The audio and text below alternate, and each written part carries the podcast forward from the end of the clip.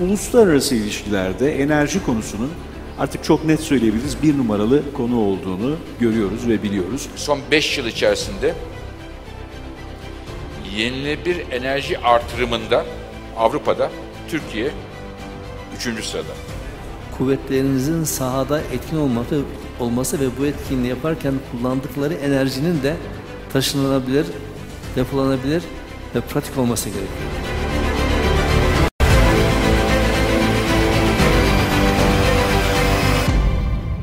Türkiye nükleeri enerji miksi içerisine, enerji karışımı içerisine mutlaka sokmak hedefiyle yürüyor. Aslında değişimi birlikte yönetmek dediğimiz zaman biz küresel ortak alanları nasıl birlikte yöneteceğiz? Buna bakmamız gerekiyor. Yüksek tehdit, yüksek fırsat ortamında Türkiye pazarlık gücünü bir denge politikasıyla daha rahat sürdürebilir diye düşünüyorum.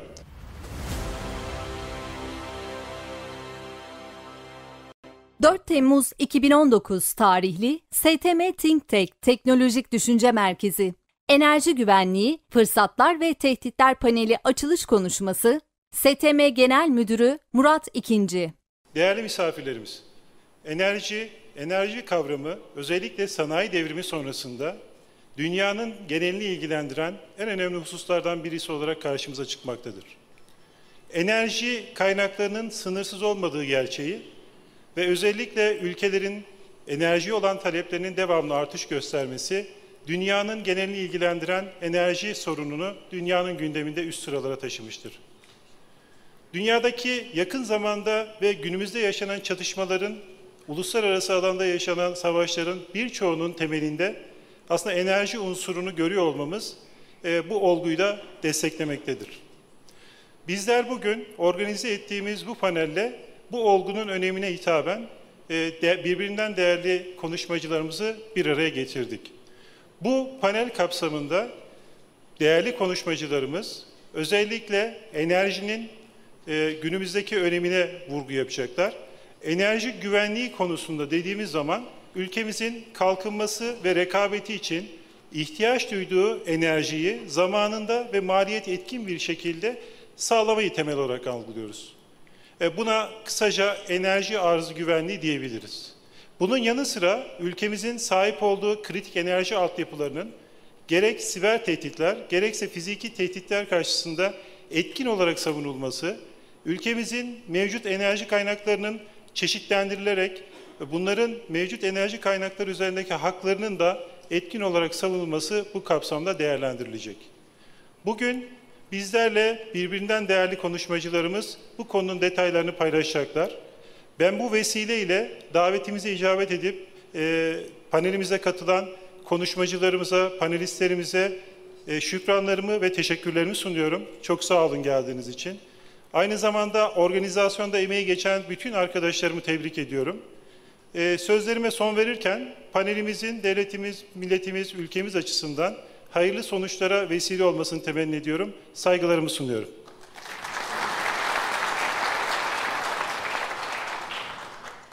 Ana konuşmacı sunumu Uluslararası Enerji Ajansı Başkanı Dr. Fatih Birol.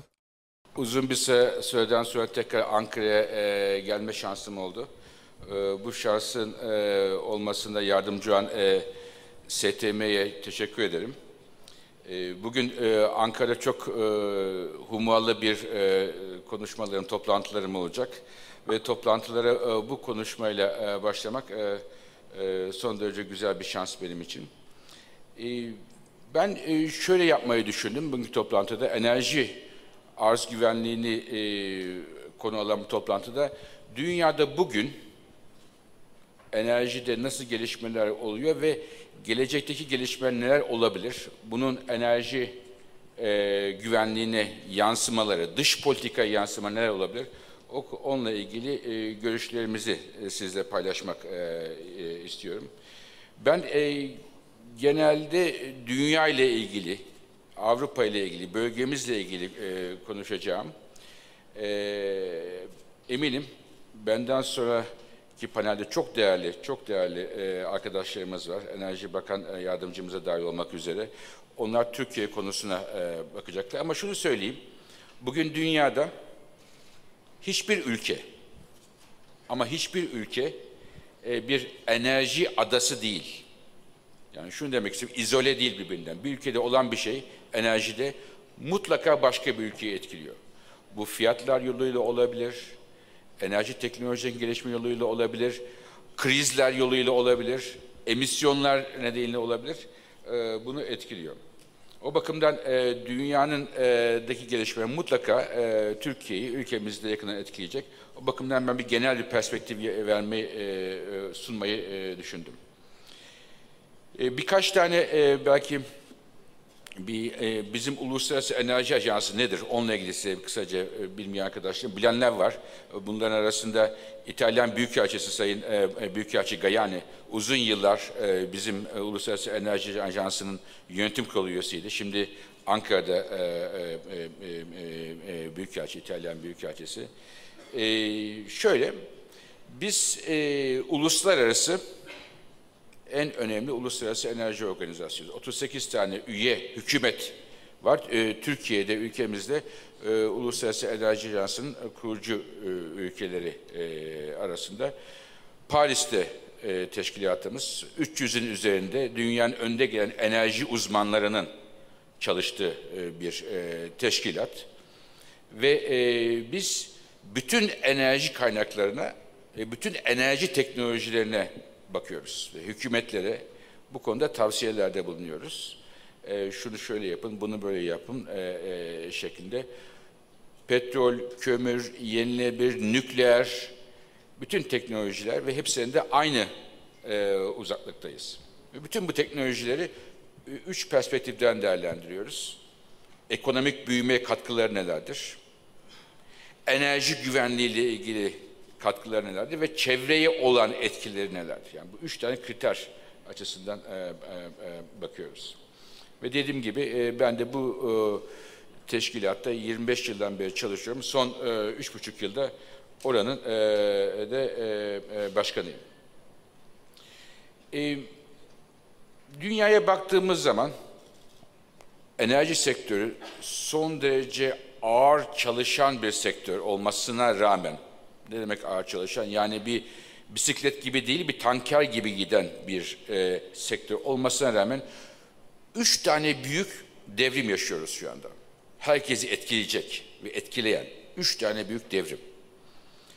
Devrim 1, dünyadaki en büyük enerji tüketicilerin rolleri değişiyor. 1 numara olanlar aşağı gidiyor, aşağıda olanlar yukarı gidiyor. Özellikle Asya'nın çok büyük bir enerji tüketim ve yatırım merkezi olmaya başladığını görüyoruz. Bu birinci değişim bu.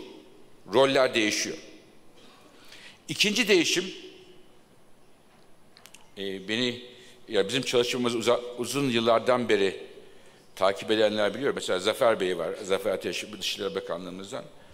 10 yıl önce biz şunu dedik ve dünyada ilk defa, başka daha kimse söylemeden, Amerika'da kaya gazı ve petrol devrimi başlıyor ve bu herkesi etkileyecek dedik. Ve şimdi bu oluyor. Şu an itibariyle Amerika 10 yıl önce önemli bir petrol ve doğalgaz ithalatçısı olan ülke şu an itibariyle dünyanın 1 numaralı petrol ve doğalgaz üreticisi ve ihracatçısı haline geldi. Büyük bir dönüşüm petrol ve doğalgazda. Amerika'daki kaya gazı ve petrol devrimi. Bu da ikinci değişim. Üçüncü büyük değişim ya da devrim diyeyim aslında. Yenilenebilir enerjinin özellikle rüzgar ve güneşin maliyetlerinde ciddi düşüşler yaşandı. Giderek daha fazla dünya enerji tablosunun bir parçası haline gelmeye başladılar. Çünkü maliyetleri giderek düşüyor. Bu 3 değişim, Asya'nın tüketimde öne çıkması, Amerika'nın petrol ve doğalgazda 1 numaralı üretici haline gelmesi ve yenilenebilir enerji, özellikle güneş ve rüzgarın öne çıkması büyük devrimler. Şimdi şeye bakalım, dünyada neler oluyor? 2018 yılı itibariyle dünya baktığında dünya enerji talebindeki benim şeylerim göstereceğim slaytlar İngilizce ama hepsini Türkçe izah etmeye çalışacağım. 2018 yılında dünya enerji talebindeki büyüme son 10 yıldaki en hızlı büyüme oldu. Çok hızlı büyüdü.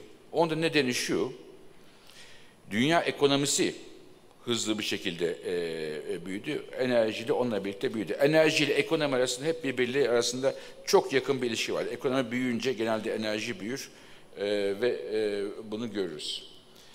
Yalnız enerjide, toplam enerjide büyümenin esas lokomotifleri kim diye bakarsanız çok ilginç bir tablo çıkıyor karşımıza. O da şu, dünya enerji talebindeki büyümenin hemen hemen yarısı tek başına doğalgazdan geldi. Yani doğalgaz için bir altın yıl oldu 2018. Bunun da nedeni, en büyük nedeni daha doğrusu diyeyim, Çin. Çin doğalgazda geriden geldi. Önemli bir tüketici değildi ama hızlı bir şekilde işe girdi.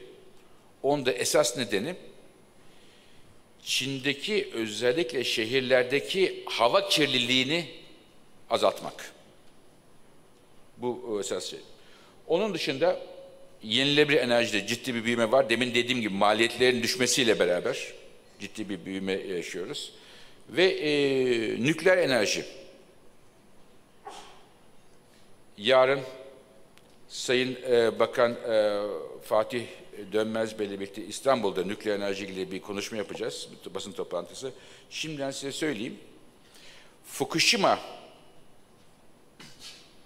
kazası ile birlikte nükleer enerjinin dünyadaki üretiminde bir düşüş görmeye başladık. Ama geçen yıl itibariyle ilk defa 7 yıl sonra 2018 yılında dünyadaki nükleer enerji üretimi Fukushima seviyesine tekrar geldi. Yani bir düşüş yaptı ve tekrardan geldi. Bunun da başında gene Çin, Rusya, Hindistan gibi ülkelerin yeni açtığı santraller var. Şimdi genel tablo bu şekilde gözüküyor geçen yıl itibariyle. Çok tartışılan bir yakıt var. Onunla ilgili şu anda durum nedir? Onu bir göstermek istiyorum. O da kömür. Kömürün sonuna mı geldik? Kömür aşağı mı gidiyor? Yukarı mı gidiyor? Çeşitli şeyler var. Nasıl söyleyeyim? Söylemler var. Onu size göstereyim. Şimdi kömüre bakınca 3 tane değişik, 3 vitesli bir araba gibi düşünün. Yani 3 bir hızla gidiyor. Birincisi Asya'daki, Çin dışındaki ülkelerde hızlı bir büyüme görüyoruz. Hindistan, Endonezya. Hızlı bir büyüme var. Gelişmiş ülkelerde, Amerika ve Avrupa'da kömür tüketiminde aşağı doğru bir gidiş var. Çin'de ise hemen hemen stabil. Toplamda dünya olarak baktığımız zaman 2017 ve 2018 yıllarında Çin'in kömür tüketimi arttı ve dünya kömür tüketimi arttı. Yani dünya sadece Avrupa'dan ibaret değil. Avrupa'da düşüş görüyoruz, Amerika'da düşüş görüyoruz ama dünyanın diğer bölgelerinde özellikle Asya'da artış görüyoruz. Bunu niçin söylüyorum? Çünkü kömür tüketimi karbondioksit gazlarıyla son derece ilişkili. Avrupa'nın attığı adımlara rağmen biz rakamlara baktığımız zaman dünyada kömür tüketiminin toplamda bir artış seyri olduğunu görüyoruz. Şimdi enerji kaynaklarından bahsediyorum şu anda durum ne diye. Bir tane enerji kaynağı var ki benim için 1 numaralı kaynak. O da enerji verimliliği, bu son derece önemli bir kavram. Enerjiyi verimli kullanmak, israfı azaltmak.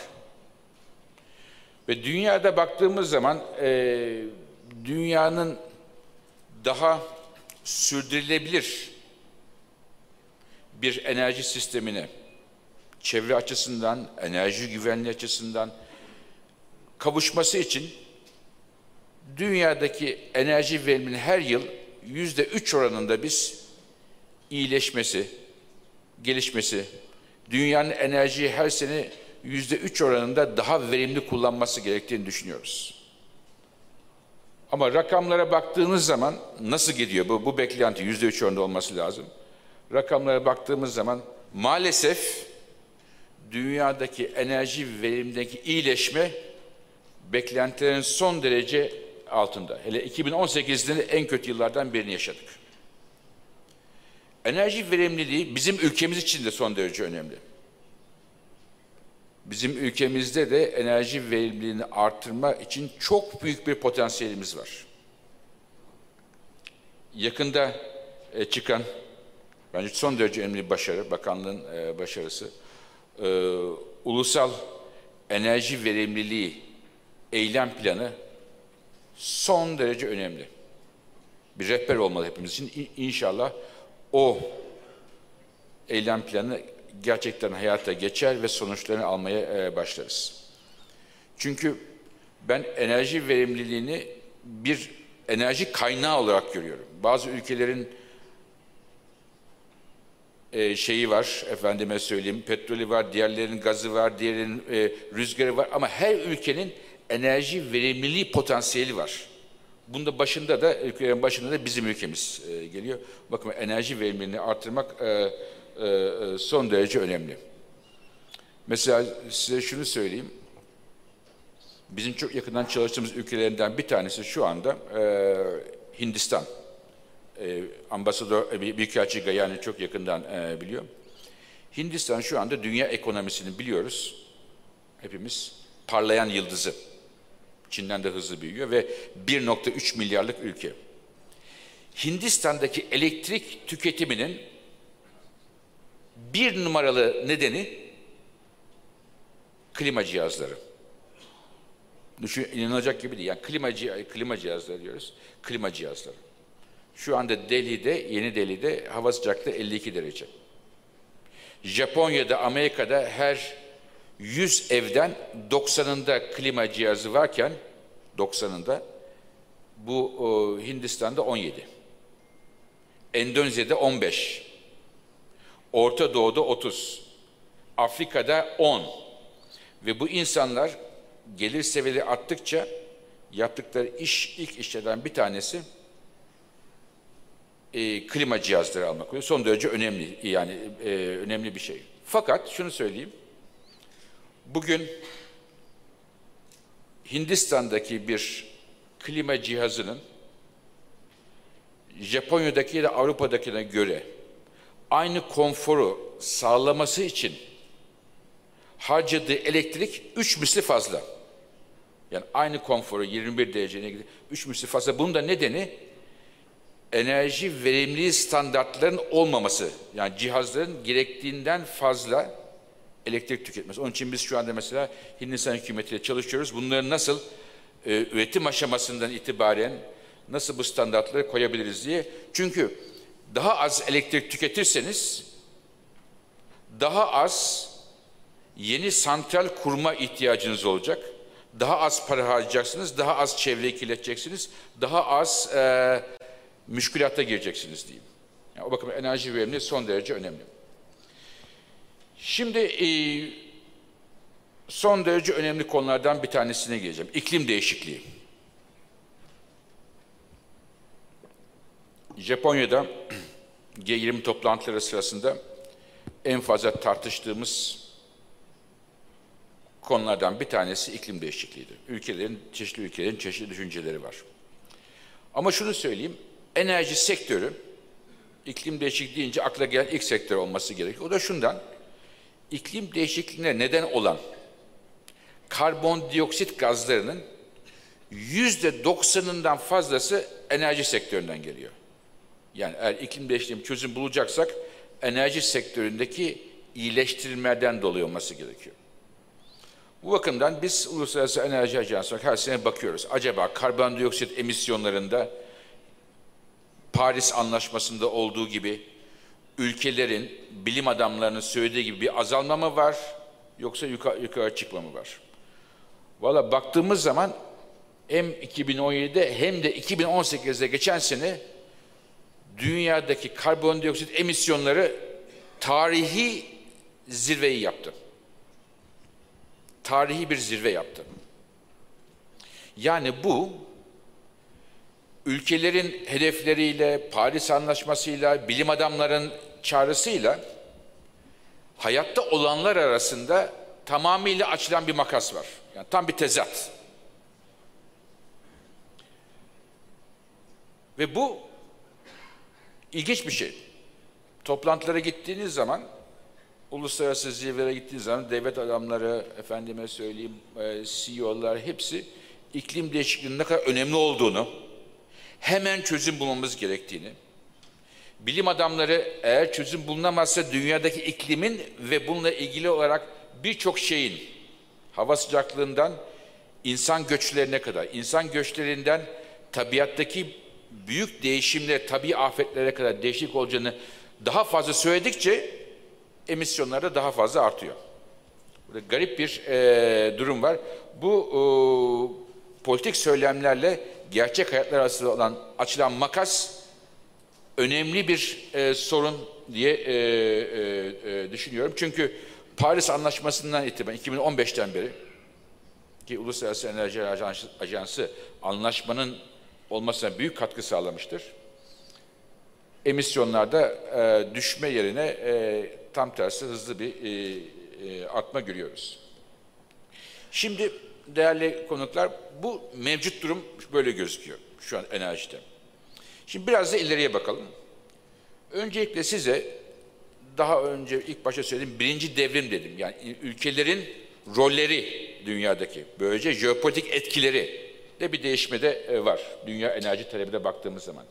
Şimdi 2000 yılında, yani hemen hemen dün diyelim, dünyadaki en büyük enerji tüketicisi Amerika Birleşik Devletleri'ydi. İkincisi Avrupa Birliği, üçüncüsü Çin.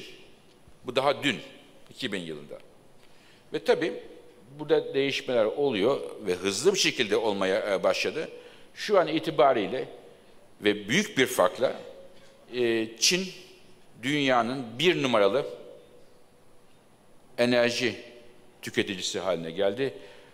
Amerika ve arkasında Avrupa Birliği şeklinde ve Hindistan 4. ülke durumuna geldi.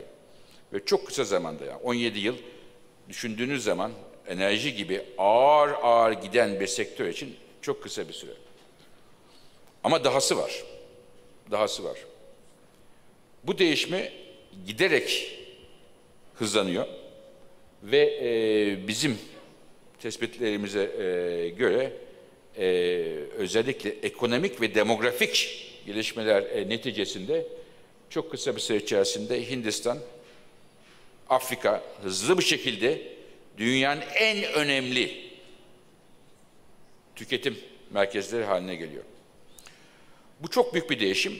Bunun bir sürü yansıma. Bir tanesini söyleyeyim size. O da yatırımlar, enerji yatırımları. Şu anda Çin Halk Cumhuriyeti dünyanın 1 numaralı enerji yatırımlarının aktığı merkez haline geldi. Büyük bir değişim. O zaman ne oluyor? Batılı birçok şirket kendi evlerinde ya da ülkelerinde yatırım yapmaktan ziyade Çin'e, Hindistan'a, Afrika, çünkü dinamizm orada. Oraya gidiyorlar. Oraya santralleri, transmisyon hatlarına, diğer şeylere orada yatırım yapıyorlar. Yani burada bu değişim hem enerji değişimi, hem ekonomik yatırım değişimi, hem de jeopolitik bir değişim. İnsanların relatif, yani ülkelerin relatif rollerinde önemli bir değişim görüyoruz. Bu genel bir şey. Şimdi petrol. Demin dediğim gibi Amerika Birleşik Devletleri çok hızlı bir şekilde petrolde üretimini artırdı ve önümüzdeki 10 yıla bakarsak üretim artışının, dünyadaki petrol üretiminin artışının hemen hemen yarısı tek başına Amerika'dan geliyor. Amerika bizim 10 sene önce büyük bir isabetle tahmin ettiğimiz gibi kaya petrolündeki üretim artışı neticesinde Suudi Arabistan ve Rusya'ya geçerek dünyanın 1 numaralı petrol üreticisi haline geldi. Ve daha da çok fazla da büyüme imkanı var. Şimdi ikinci konu, daha bu maçın birinci yarısı, üretimin artması. Maçın ikinci yarısı şimdi başlıyor. Amerika dünyanın en büyük petrol ihracatçısı haline de gelebilir. Yani üretici olmak başka bir şey, en büyük üretici. İhracatçı olmak başka bir şey. Çünkü Amerika şu an çok fazla petrol üretiyor ama bu üretimin büyük bir kısmını kendi evinde, kendi ihtiyaçları için kullanıyor. Geri kalan bir kısmını ihraç ediyor. Ama üretimin artmasıyla birlikte daha fazla artı üretim olacak. Bunu da ihraç edecek. Bunu da piyasadaki dengelere büyük bir etkisi olacak. Bu değerli konuklar sadece petrolün değil, hepiniz, çoğunuz benden daha iyi biliyorsunuz. Petrolle jeopolitika arasındaki etkileşimleri bildiğimiz için bu jeopolitika ve dış politikayı da ciddi bir şekilde etkileyen bir durum. Amerika'nın, Çin'in, Orta Doğu'nun, Rusya'nın rollerinde önemli bir yeniden tanımlama gerektiren bir gelişme. Şimdi petrol arzı açısından bir sıkıntı yok. Ama bu petrol güvenliğinin tamamıyla kontrol altında olduğunu da bize göstermez. Şimdi size şunu göstereceğim. Dünyada petrol güvenliğini, petrol arzı güvenliğini tehdit eden birçok faktörler var. Ve Uluslararası Enerji Ajansı aslında bizim en önemli görevlerimizden bir tanesi. Alparslan Bey'in de çok iyi bildiği gibi bizim her üye ülkenin belli miktarda petrol stokları olması lazım. Üye olmanın şartı bu. Her başına giden üye olamıyor. Stokları olması lazım ve acil bir durumda bu stokları, petrol stoklarını dünya pazarlarına efendime söyleyeyim sevk ediyoruz. Acil durumlar neler olabilir? Mesela birincisi tabii afetler.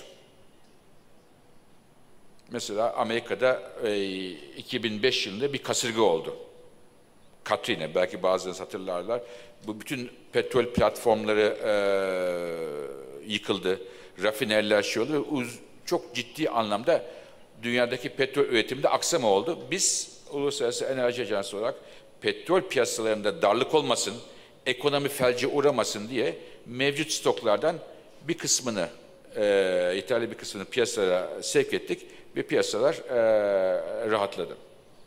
Gene mesela Japonya'daki tsunami, buna tabii afetler her zaman olabilir. Bakımdan petrol güvenliği, arz güvenliği önemli. İkincisi, jeopolitik gelişmeler oluyor ve olabilir dünyada. Mesela 2011 yılında Libya'daki iç savaş, bazılarımız satılacaktır, hala daha henüz şey yapmadım. O sırada gene petrol arzında Libya'daki önemli petrol üreticisi ciddi sıkıntılar olduğu için biz gene Ambasador Gayani yönetim kurulunda da Büyükelçi Gayani, o da hatırlayacaktır. Gene piyasalara petrol sevkiyatı yaptık ki piyasalar rahatlasın diye. Ama dünyanın her tarafına baktığımız zaman özellikle bazı petrol üreticilerinde jeopolitik gelişmelerle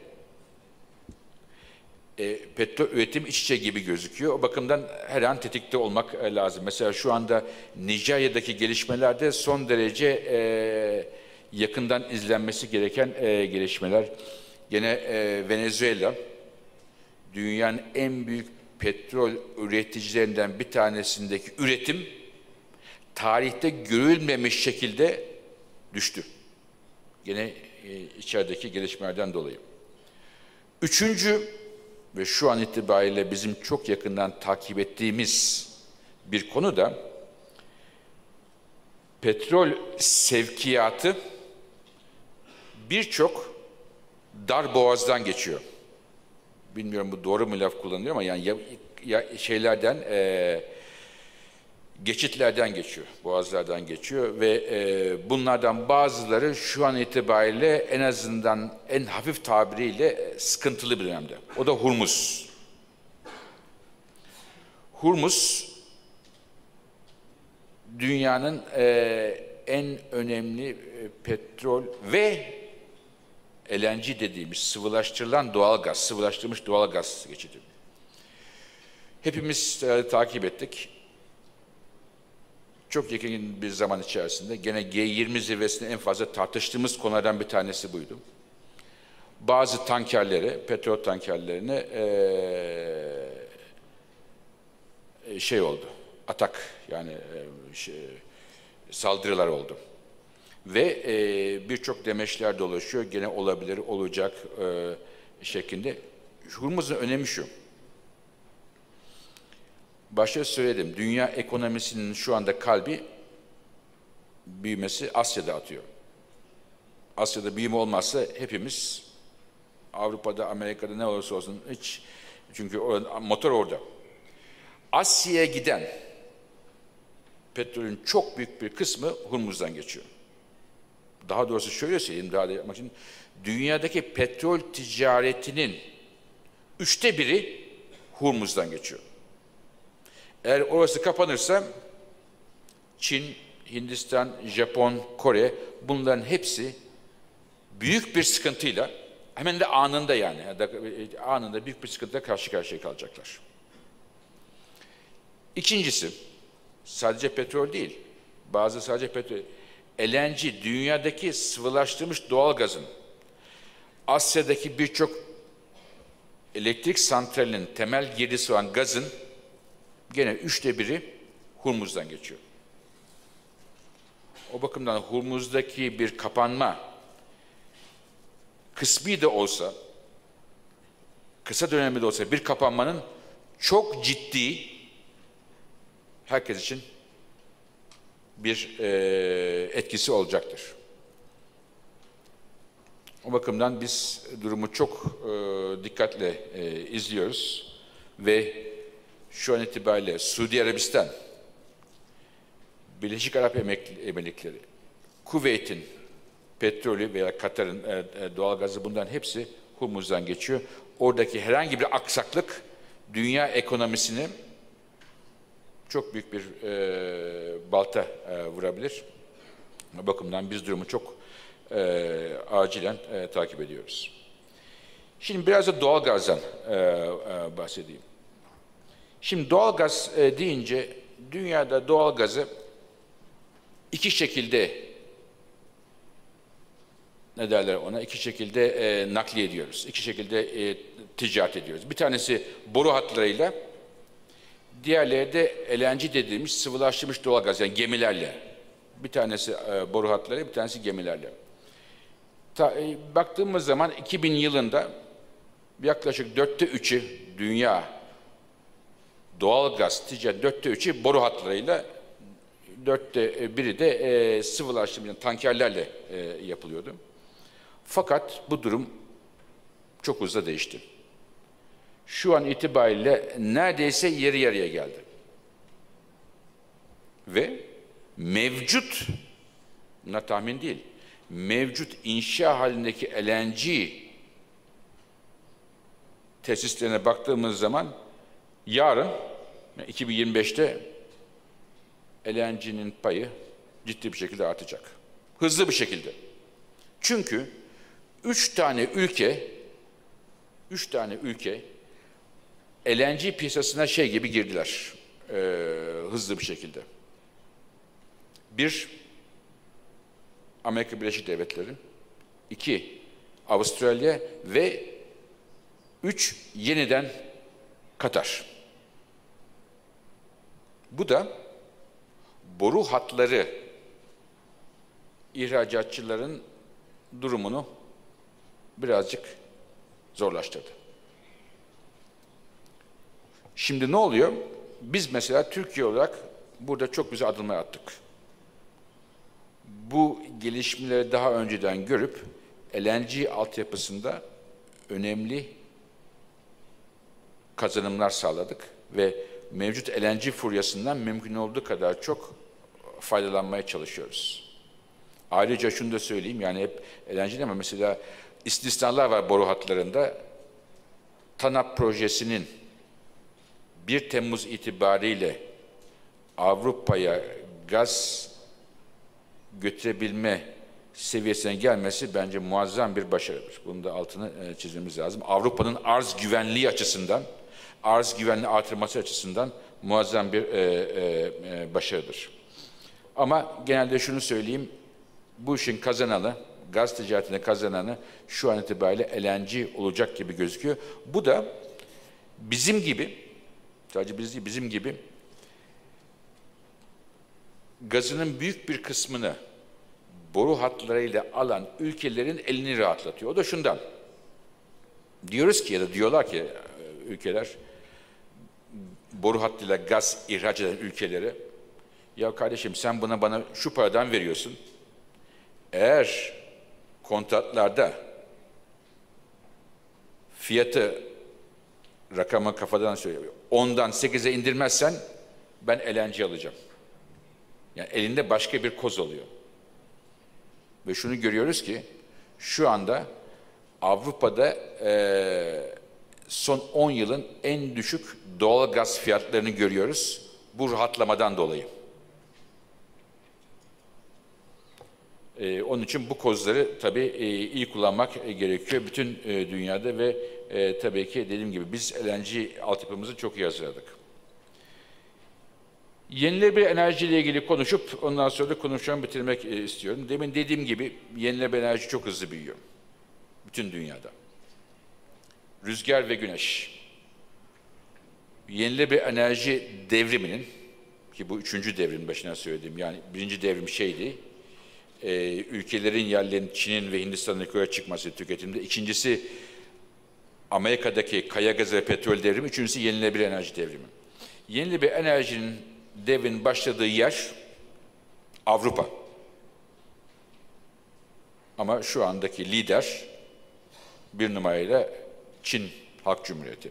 Ama Avrupa bunun devrimin başladığı yer.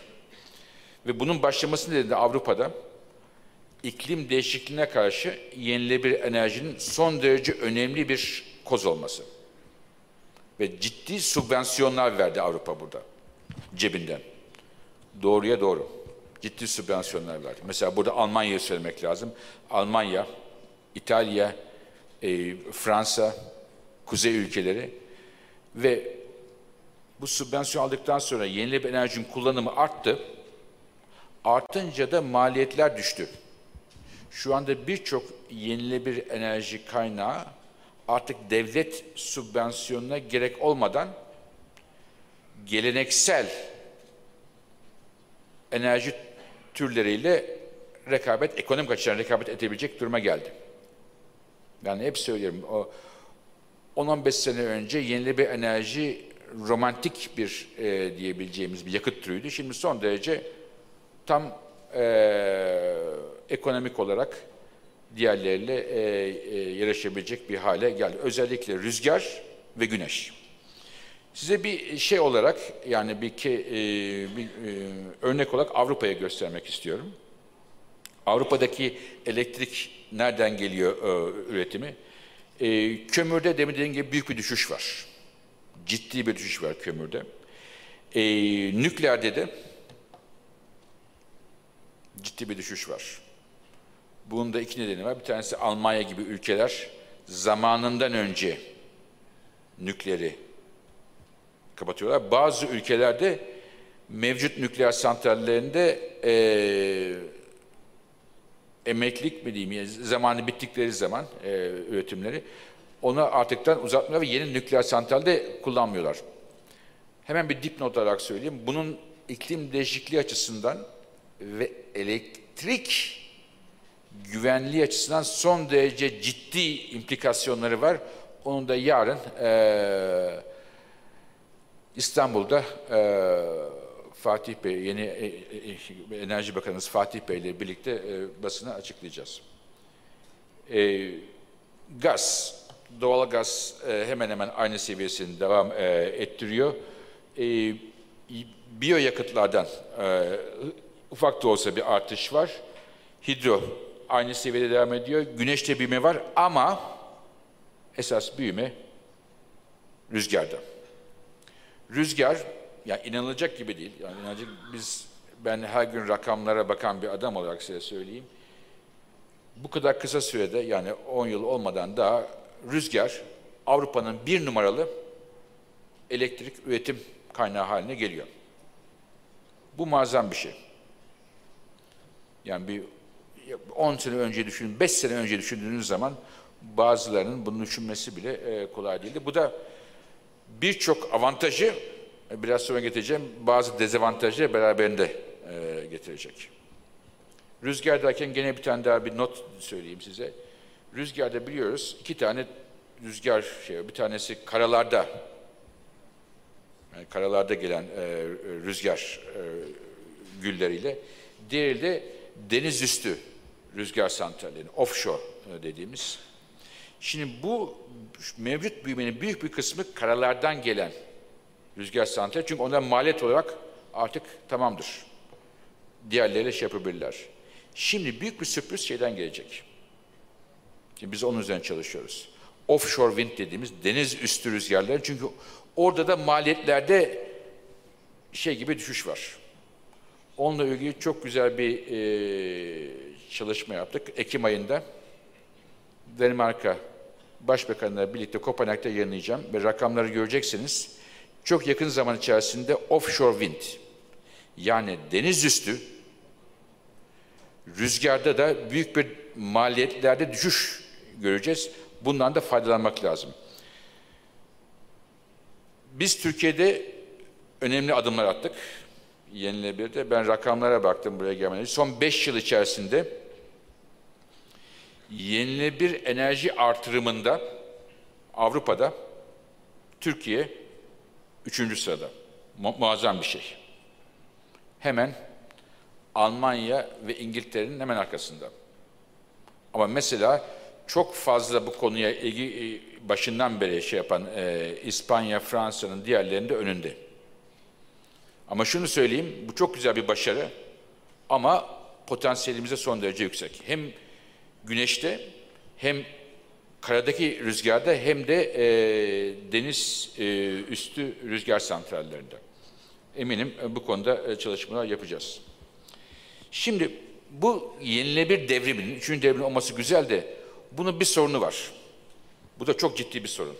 Madem enerji güvenliğinden konuşuyoruz, petrolü konuştuk, gazı konuştuk. O da şu. Şey varsa, güneş varsa elektrik var, güneş yoksa elektrik yok. Bu hava durumuna bağlı. Rüzgar bazen var, bazen yok. Bunu kimse kestiremez, yani rüzgar olacak mı, olmayacak mı? Ama herkes 24/7 şey istiyor, elektrik istiyor. Bunu nasıl şey yapacağız? Dengeleyeceğiz. Şeyde, Çin Halk Cumhuriyeti'nde elektrik talebinin en yükseğe gittiği zaman insanlar akşam eve geliyorlar, televizyonu açıyorlar, klimayı açıyorlar. O zaman da güneş yok zaten. Bunu nasıl elektrik talebi, bunu nasıl dengeleyelim? O da şu an itibariyle bizim en fazla çalıştığımız alanlardan bir tanesi ve enerji güvenliği son derece önemli. Yani işi kadere, işi hava durumuna bırakamazsınız. Hava iyiyse elektrik var, hava kötüyse elektrik yok. Yani güneş varsa elektrik var, rüzgar varsa elektrik var, öbür tarihte yok. O bakımdan biz ülkelere tek tek şimdi ülkelerin elektrik sistemini inceleyip rüzgar ve güneşin yolunu inceleyip onlara şeyde bulunuyoruz. Mesela eğer elektrikte rüzgar ve güneşin payı %20'lerden aşağıdaysa bu mevcut sistemi, elektrik sistemini daha güzel, daha verimli, daha esnek bir şekilde kullanarak bu sorunu halledebiliriz. Eğer bu ikisinin, rüzgar ve güneşin payı %20'nin altındaysa. Ama bu ileri doğru büyümeye başlayınca pay daha da fazla artınca, mesela Almanya'da giderek artıyor. Başka ülke, Danimarka mesela, bunun ana vatanı. Danimarka'da daha fazla artıyor, İngiltere'de. O zaman iş ciddiye biniyor. O zaman ne yapmak lazım? O zaman ilave tedbirler almak lazım. Burada işin teknik kısmına pek fazla girmek istemiyorum ama mesela ilave tedbirler ne olabilir? Elektrik fiyatlarını güneşin ve rüzgarın olduğu zamana göre ayarlamak olabilir. Güneşi ve rüzgarı depolama sistemleri, mesela bizim gene G20 zirvesinde şey yaptığımız hidrojen teknolojisi son derece önemli bir teknoloji. Hidrojen bize rüzgarı ve güneşi uzun süre depolama şansı veriyor. Veyahut gene kesintiye uğramayan elektrik santrallerine sen köşede dur diye yatırım yapmak gerekebilir. Eğer rüzgar ve güneş yoksa doğalgaz olabilir, nükleer olabilir, başka bir şey olabilir. Bundan elektrik almak için ilave yatırımlar gerekiyor. O bakımdan şimdiye kadar onu söylüyorum. Ülkelerin yenilenebilir enerjinin tek bir kafalarının düşünce vardı. Onun değiştirmeleri lazım. Bütün bakanlara söylüyorum. Neydi o düşünce? Yenilenebilir payını artırma. Benim görevim bu. Yok. Bu birinci görevi, ama ikinci görevi de artan yenilenebilir payıyla elektrik güvenliğini nasıl teminat altına alacağım? Bu da önemli bir şey. Yani elektrik sistemlerinde, regülasyonda nasıl bir regülasyon yapmam gerekir? Operatörlerin nasıl çalışması gerekir? Bu da son derece ciddi bir görev olarak önümüze geliyor. Özellikle yenilenebilir payı, toplam elektrikteki üretimdeki payı arttıkça daha ciddi bir sorunla karşı karşıya geliyoruz. Çünkü kimse bilemez. Rüzgar ne zaman var, ne zaman yok. Güneş ne zaman var, ne zaman yok. Bunu şey yapmak lazım. Şimdi değerli konuklar, konuşmamı bitirmek istiyorum. Birkaç tane şey söylemem gerekirse. Enerji talebi, yani hiç tartışmaya göre dünyadaki enerji talebi ciddi bir şekilde artmaya devam ediyor. Çünkü enerji çok güzel bir şey. Enerji insanların ekonomisini daha güçlü hale getiren, yaşamlarını daha konforlu hale getirebilen, hayatımızı daha modern hale getiren bir şey ve enerji talebi ciddi bir şekilde artmaya devam ediyor bütün dünyada. Enerji baktığımız zaman, petrole baktığımız zaman arz güvenliğinin hala çok önemli olduğunu düşünüyorum. Size şöyle bir şey söyleyeyim. Ben 13 yıldan beri her sene Davos'taki enerji toplantılarına katılıyorum ve 10 yıldan beri de Davos'taki Dünya Ekonomik Forumu'nun Enerji İstişare Konseyi Başkanıyım. Her sene enerjide bakanlar, başbakanlar, CEO'la tartışırız ve her sene en önemli konu ne? Bazen fiyatlar çok yüksek, bazen fiyatlar çok alçak, bazen teknolojide şu teknolojik şey var, bazen şu var. İlk defa bu sene Ocak ayında son toplantıda herkese sordum. Nedir? Kafanızdaki en önemli soru nedir? Enerji deyince ilk defa şu çıktı. Jeopolitik gelişmeler. Çünkü dünya enerji açısından baktığımız zaman giderek daha tehlikeli bir dünya haline gelmeye başladı. Birçok dünya liderinin, hem siyasi hem iş dünyasındaki liderinin kafasındaki bir numaralı sorun Davos'ta jeopolitikada, fiyatlar aşağıymış, yukarıymış, şuymuş, çevreymiş, yani bir numaralı sorun buydu. Onu, yani o bakımdan bu toplantıyı enerji güvenliği ana konusu olarak seçmek bence o bakımdan isabetli bir seçim olmuş. Yenilenebilir enerji, iklim değişikliğiyle mücadele etmek için son derece önemli bir elimizde bir koz, bütün dünyanın ve maliyetlerin düşmesiyle birlikte bu hemen hemen her ülkenin bu konuda rüzgar, güneş, hidroelektrik, jeotermal kaynaklı olan ülke için büyük bir şans, hem çevreye karşı hem de dışarıya olan ithalatı azaltma açısından son derece önemli. Yani doğal gaz alacağıma A ülkesi ya da B ülkesinden kendi rüzgarımı kullanırım, kendi güneşimi kullanırım, daha iyi. Ama bunun tabii tedbirlerini almamız lazım. Enerji verimliliği, halen söylüyorum, birçok ülkenin, ülkemizi dahil olmak üzere bir numaralı kaynak olarak düşünmesi gereken bir konu. Enerji verimini artırmak, çünkü enerji daha verimli kullanırsak daha az ithal etmek zorunda kalırız ve hem cari açığımız için son derece güzel bir haber olur, hem de çevre açısından bizi daha güzel bir duruma getirir. Son olarak başta söylediğim gibi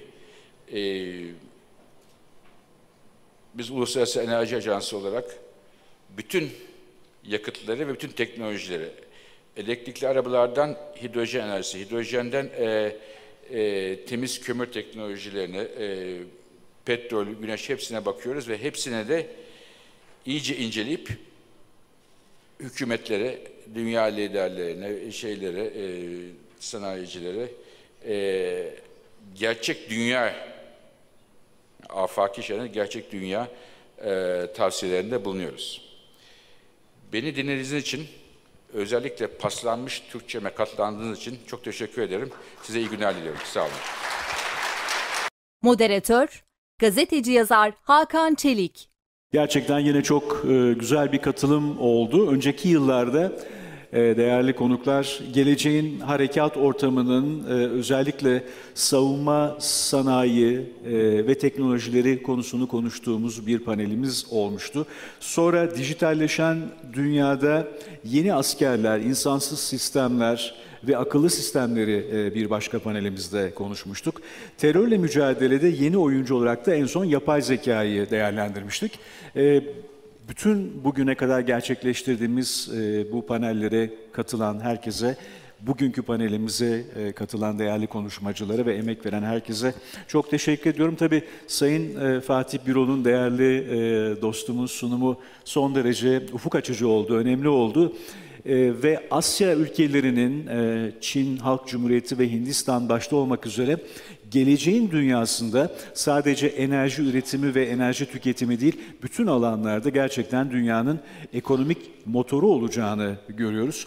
Sayın Cumhurbaşkanımız Recep Tayyip Erdoğan'ın da katıldığı, Türkiye'yi temsil ettiği G20 zirvesinde de bütün bu konuların uluslararası ilişkiler alanında yükselmekte olan Avrasya coğrafyasının, bir taraftan tabii Türkiye ile de, bu coğrafyanın çok önemli bir oyuncusu olan Türkiye ile de yakın dönemde ve gelecekte ilişkilerinin, uluslararası ilişkilerde çok belirleyici olacağını görüyoruz. Zira Japonya'daki Osaka zirvesinden, G20 zirvesinden sonra Cumhurbaşkanı Erdoğan'ın hem Japonya-Türkiye ilişkileri hem Çin Halk Cumhuriyeti-Türkiye ilişkileri konusunda önemli bir takım görüşmeleri gerçekleşti. Hem Sayın İsmail Demir'in hem de Sayın Gülnur Aybet'in o toplantıları yakından takip ettiğini biliyoruz. Sizler de hoş geldiniz. Bütün değerli konuklarımızla birlikte. Belki biraz sonra söz sırası size geldiğinde oradaki izlenimlerinizden de, öne çıkan trendlerden de bahsedebilirsiniz. Sayın Fatih Birol'un sunumunda tabii özellikle Çin Halk Cumhuriyeti'nin ve Hindistan'ın çok öne çıktığını gördük oradaki bütün değerlerde. Fakat bir taraftan da bir Rusya gerçeği var. Onun altını çizmemiz lazım. Rusya, uluslararası sistemin çok önemli bir oyuncusu. Rusya Federasyonu, Birleşmiş Milletler Güvenlik Konseyi'nin 5 daimi üyesinden biri ve özellikle uluslararası ilişkilerde savunma alanında, askeri alandaki gücünün yanında bir enerji tedarikçisi olması sebebiyle de demografik bir takım ve tabii ki pazar özellikleriyle de dünyanın çok önemli bir gücü ve Türkiye ile de gerek doğalgaz, gerek nükleer enerji ve gerekse uluslararası ilişkiler ve askeri alandaki işbirlikleriyle de son dönemdeki hiç kuşku yok ki en önemli ülkelerden bir tanesi. Sayın Rusya Federasyonu Büyükelçisi de bizimle birlikte. Diğer büyükelçiler ve diplomatlara da katılımları için tekrar İtalyan Büyükelçisi'ne ve diğer diplomatlara da bir kez daha teşekkür ederiz. Şimdi efendim çok hızlı bir şekilde ben öncelikle bana göre en sağda oturan değerli hocamız Profesör Doktor Oktay Tanrısever'e söz vermek istiyorum. Orta Doğu Teknik Üniversitesi Uluslararası İlişkiler Bölümü öğretim üyesi. Siz de efendim hoş geldiniz. Bütün bu konuşmalar çerçevesinde uluslararası ilişkilerde gerek savunma konusunun, gerek enerji güvenliği, arz güvenliği konusunun artık neredeyse her gün konuştuğumuz çok önemli konular olduğunu görüyoruz. Dolayısıyla enerji arzı ve güvenliği dediğimizde bunların bir taraftan tedariklerin uluslararası pazarlara sunumunda, arzında güvenlik konusu çok önemli ve uluslararası ilişkileri de yani Ankara, Washington, Ankara, Moskova ve diğer ülkeler arasındaki ilişkileri de çok belirlediğini görüyoruz. Bu çerçevede belki sizin değerlendirmelerinizi, ilk değerlendirmelerinizi alabiliriz. Ne dersiniz?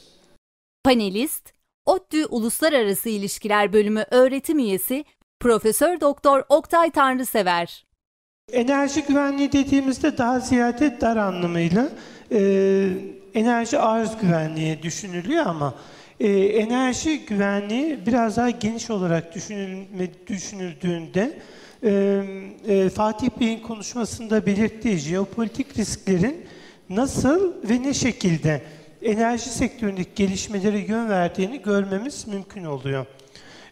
Enerji çok kapsamlı bir konu, çok merkezi bir konu.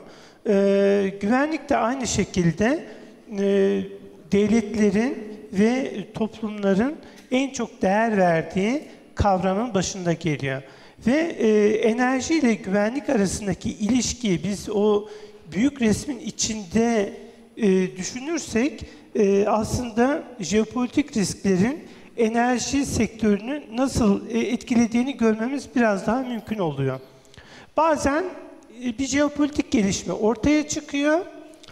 Sanki bir rastlantı eseri bu ortaya çıkmış ve enerji sektörü bu gelişmeden dolayı zor bir duruma gelmiş şeklinde düşünülüyor.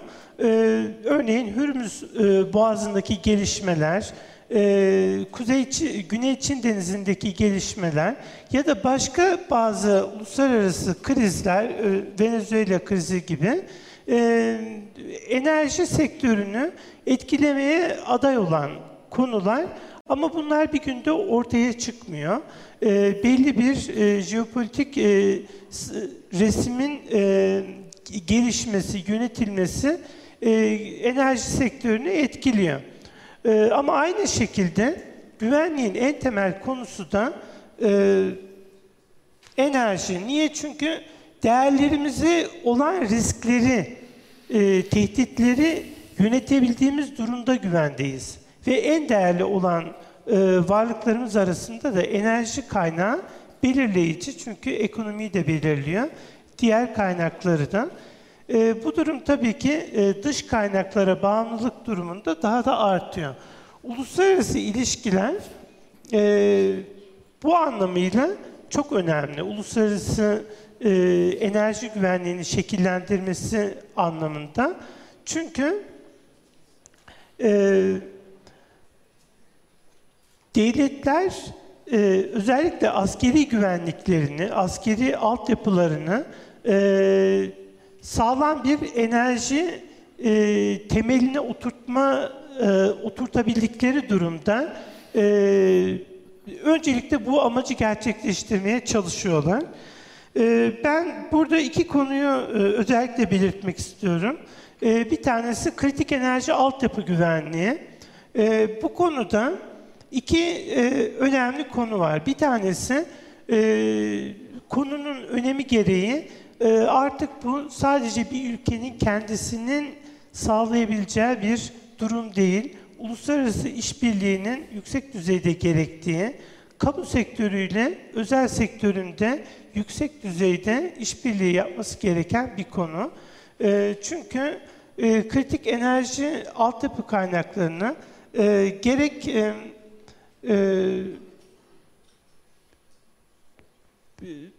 haydutlar gibi unsurların bu çok boyut denilen yerlerde tekneyle yapılan saldırılar ya da terör örgütlerinin boru hatlarına bazı kritik altyapıya yaptığı saldırıların erken tespit edilmesi ve bununla baş edilebilmesi, hele bu yapılara terörist sızmaların önceden bilinip engellenmesi için hem istihbarat anlamında hem teknoloji altyapısının geliştirilmesi anlamında ciddi yatırım yapılması gerekiyor.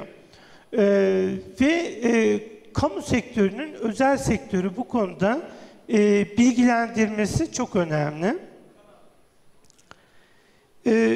Mevcut stratejik risk ve fırsatlara baktığımızda, tabii bu çok geniş bir konu aslında ama soru-cevap kısmında belki biraz daha açılabilir.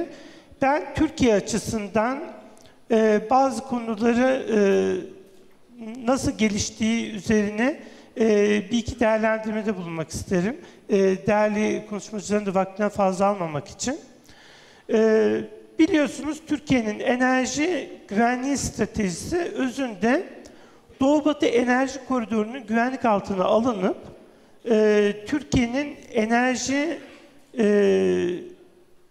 teknolojileri anlamında ve profili anlamında daha çok Avrupa'daki pazarla entegrasyonunun sağlanıp bu çerçevede de doğudan gelen enerji kaynakları batıya ucuz bir şekilde geçişi sırasında Türkiye'nin hem finansal açıdan bu enerji merkezi olmadan yararlanması hem de kendi güvenliğini ve istikrarını Avrupa'nın enerji güvenliği ve istikrarı ile ilişkilendirmesi yoluyla bu karşılıklı bağımlılığın Türkiye'yi uzun vadede sürdürülebilir, kalıcı bir güvenliğe sağlaması düşüncesi, stratejisi söz konusu. Bu büyük ölçüde Türkiye'ye büyük fırsatlar sağlıyor. Coğrafyası Türkiye'nin en büyük güçlerinden birisi. İkinci bir konu ise yine jeopolitik konumu açısından Türkiye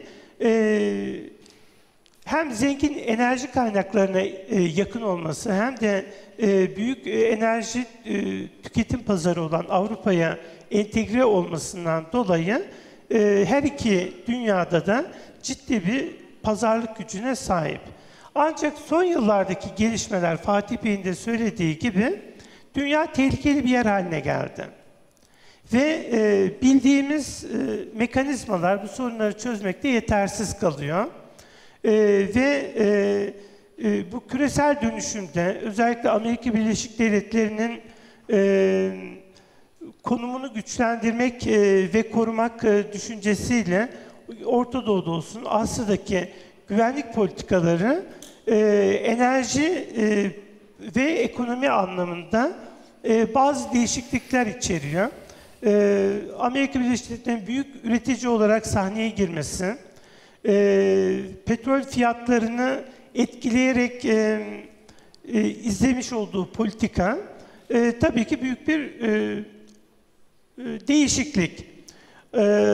Bu tabii ki enerji üreten ülkelerde ki bunların bazıları Türkiye'nin temel enerji sağlayıcıları Rusya, İran,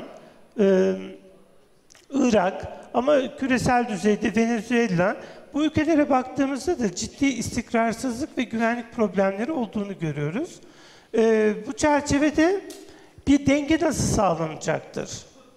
Ve Avrupa Birliği'nin enerji politikasını böyle bir bağlamda sürdürebilmesi nasıl mümkün olacaktır? Gerçekten değişen jeopolitik ortam bu büyük oyuncuların stratejilerini hayata geçirmelerinde yeni ortaklıklar kurmasını, yeni politikalar gerçekleştirmesini de zorunlu kılıyor. Ve böyle bir dünyada sürdürülebilir enerji politikaları için tabii ki hani bu Fatih Bey'in belirttiği dengeli bir enerji miksinin oluşturulması, Türkiye'nin daha önceden ilan ettiği bu yerli ve milli enerji politikası, tabii bu yerli ve milli derken hani savunma sanayinde olduğu gibi yerlilik ve millilik oranının arttırılması anlamında, tabii ki yabancı yatırımcıyı da teşvik edecek şekilde, yabancı ülkelerden teknoloji transferini arttıracak şekilde, ama burada Türkiye'nin payını, Türkiye'deki üretimin payını arttırmak çok önemli. Yani yabancı üreticiden de Türkiye'den enerjiyi almak çok önemli diye düşünüyorum. Bu yakın bölgemizdeki gelişmeler, Irak'ta, Suriye'de, İran'daki gelişmeler gerçekten çok endişe verici düzeyde.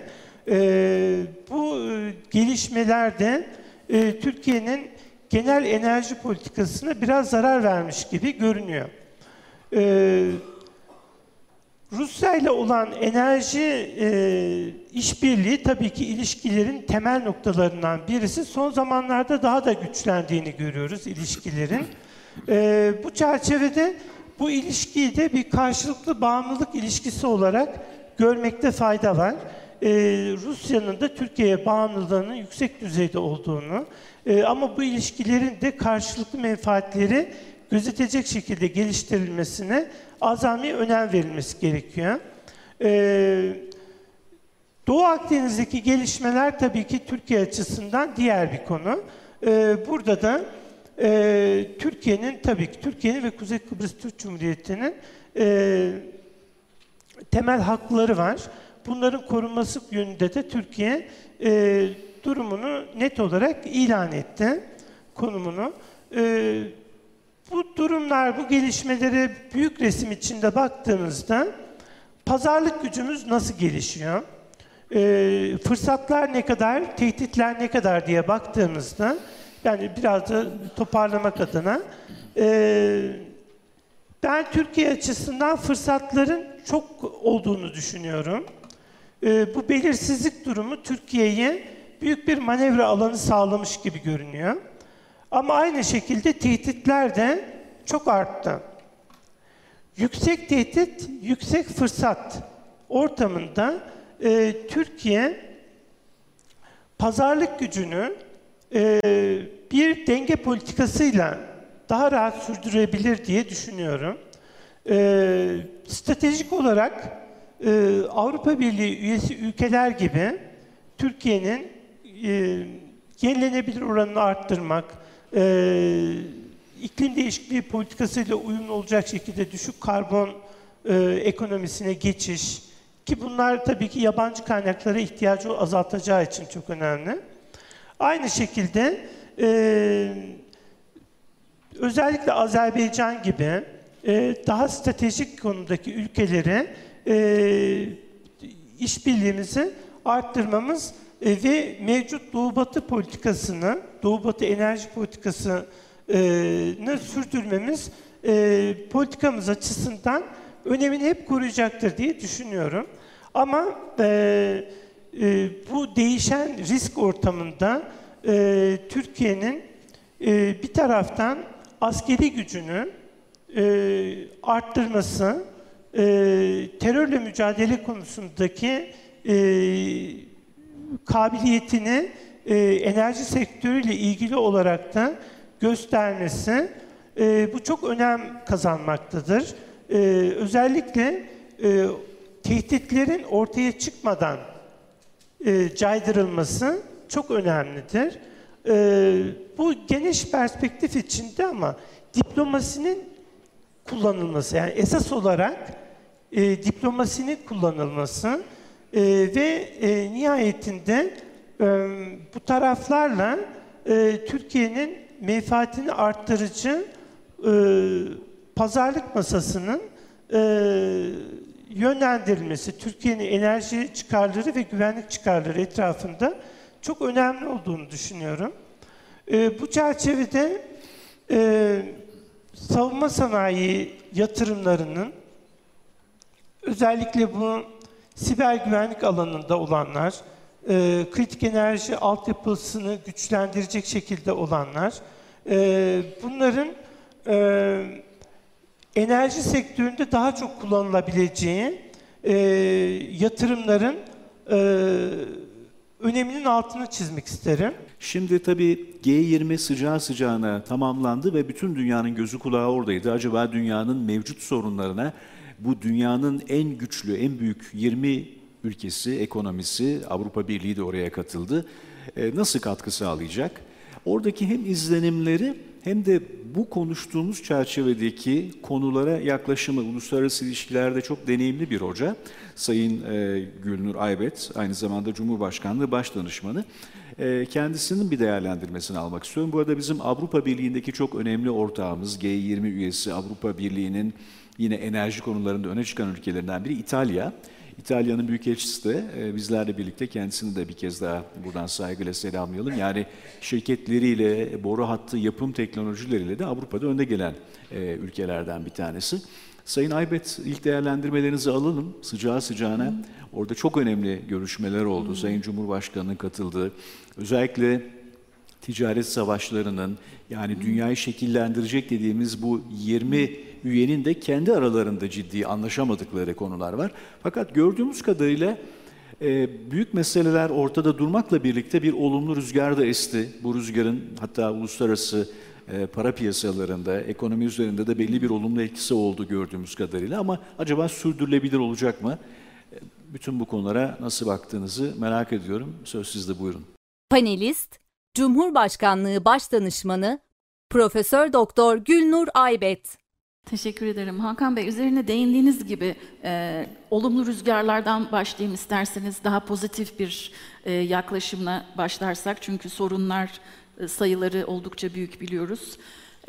Şimdi Dünya Ekonomik Forumu'nun bu Gelecek Konsey üyesi olarak bir yazı kaleme almıştım bundan birkaç ay önce. Küresel değişimin çok hızlı olduğundan ve ne olursa olsun bütün ülkelerin bu değişimi birlikte yönetmek zorunda olduklarından bahsetmiştim.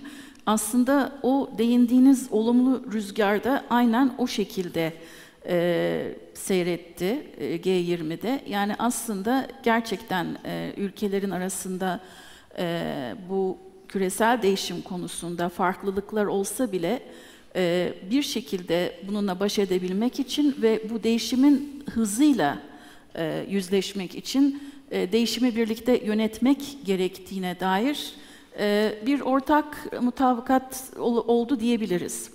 Bununla birlikte G20'de tabii ki Türkiye için önemli olan 3 konu ele alındı.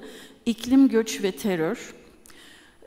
Bunun dışında da ikili görüşmelerde ülkelerle gene bu konulara değinerek sıcak gelişmeler konusunda o ülkelerle olan ikili ilişkilerde değerlendirme oldu. Fakat biz panelimizin konusuna dönecek olursak, Fatih Bey'in konuşmasının sonunda değindiği noktadan başlamak isterim.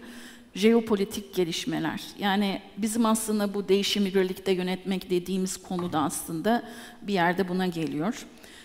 Şimdi bu jeopolitik gelişmelerin enerji güvenliği ve tedariğindeki etkileri, çok hızlı gelişen, dediğimiz gibi gelişmeler bunlar. Dünyada 10 sene önce enerji güvenliği deyince ilk aklına gelen konu sevkiyat ve iletim olurdu.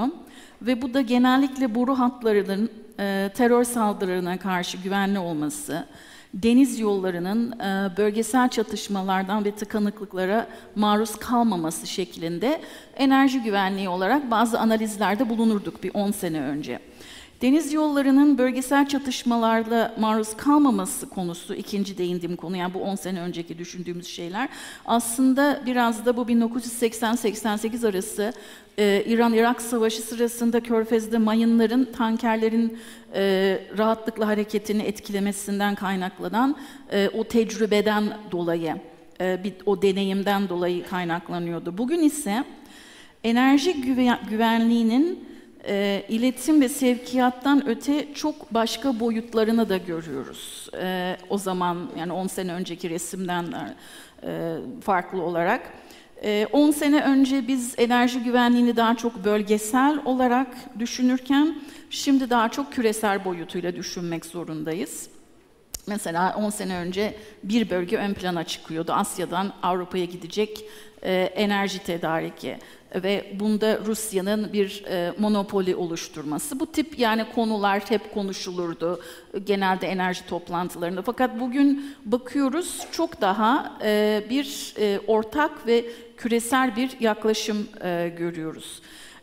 Aynen yine Fatih Birol'un konuşmasına değindiği gibi bu Asya'da olan dünyayı etkiliyor. Onun için Avrupa odaklı bir şekilde düşünemiyoruz birçok şeyi. Jeopolitik değişiklikler ve gerçeklere dönersek, dünyadaki bir sonraki büyük çatışma, küresel liberal düzeni muhafaza etmek isteyen güçler ile korumacılık ve içe dönük politikalar izleyen güçler arasında olacak. Ve bu yeni ideolojik çatışmanın odak noktası ise enerji tedariği ve güvenliği olacak. Bu çatışma, Türkiye gibi büyümekte olan ekonomiler için daha büyük çelişkiler yaratacak. Büyüyen ülkeler, küresel ekonomide rekabet etmek zorunda olduğundan ve değişik ülkelerle ticaret hacmini arttırmak zorunda olduğundan, korumacılık politikaları izleyen ülkelerle burada bir çelişkiye düşecek. Yani çıkarları korumacılık politikalarıyla örtüşmüyor büyüyen ülkelerin. Bu ideolojik küresel çatışmanın temeli ise Amerika'nın kurucusu olduğu liberal düzene daha fazla önderlik etmek istememesinden kaynaklanıyor. Amerika küresel çıkarlarını ve bölgesel güvensizlik dengeleri üzerinden uzaktan idare etmeyi tercih ettiği bir döneme giriyoruz. Burada vekil aktörler üzerinden bir politika izliyor. Bazen bunlar devlet dışı aktörler olabiliyor. İçinde YPG gibi terör örgütleri olabiliyor. Bazen de Suudi Arabistan gibi küresel enerji tedariğinin önemli kaynaklarından biri oluyor. Aslında bu bölgesel güvensizlik dengeleri üzerine kurulu bu uzaktan kontrol etme mekanizması eski bir politika. Amerika'nın offshore balancing dediği bir politika. Bu politikanın devamı ama Amerika 1945'ten beri dünya liberal düzeni üzerindeki hegemonyasını iki şekilde uyguluyor. Biri küresel askeri varlığını sürdürülebilir şekilde tutmak. İkincisi offshore balancing dediğimiz strateji. Yani bölgesel aktörlerin arasında rekabetçi dengeler kurarak ve böylece bir bölgesel aktörün hepsinin önüne geçmesini engelleyerek. Ama son zamanlarda korumacılık politikalarına yönelen Amerika bu offshore balancing'i biraz daha ince ayarla bir safa öne çıkardı diyebiliriz. Yani biraz değiştirdi diyebiliriz.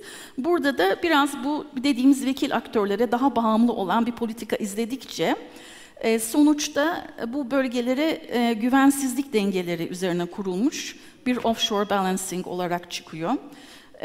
Ve yani dengeleme siyaseti olarak çıkıyor offshore balancing dediğimiz. Bu durumda da Amerika'nın kendi kurduğu küresel düzenleriyle olan ilişkisinde oluşan bu değişikliklerden enerji tedariği ve güvenliğinin iki unsuru etkileniyor. Biri sevkiyat ve iletim yolları, ikisi iklim. Şimdi güvensizlik dengeleri Amerika'nın uzaktan kontrolünü sürdürmesini mümkün kılarken aynı zamanda enerjinin iletim yollarını da tehlikeye atabilir hale geliyor. Mesela Körfez'de İran'la yaşanan son gerginlikler, siz de Fatih Bey Hürmüz'den bahsettiniz, burada ne kadar önemli olduğunu. Devlet dışı aktörlerin boru hatlarına olabilecek saldırılar hem fiziksel hem siber olarak, biz eskiden bunu 10 sene önce sadece fiziksel olarak düşünürken şimdi tabii ki siber saldırıları da düşünmek zorundayız. Böylece yani devlet dışı aktörlerin rolünün daha ön plana çıkması da bu bölgesel güvensizlik dengelerinden ortaya çıkıyor. Ayrıca korumacılık politikaları iklim değişikliği anlaşmalarının etkin bir biçimde yürürlüğe girmesini engellemekte. Bu zaten G20'de yani ayrıntılı olarak konuşuldu. Peki iklim ve çevre enerjiyi nasıl etkiliyor? Şimdi yenilenebilir enerjiden bahsettik bu sabah. İklim değişikliği aslında yenilenebilir enerji kaynaklarını da etkileyebilir. Yani Fatih Bey de bahsettiği gibi yani rüzgar her zaman hani aynı şekilde esmiyor.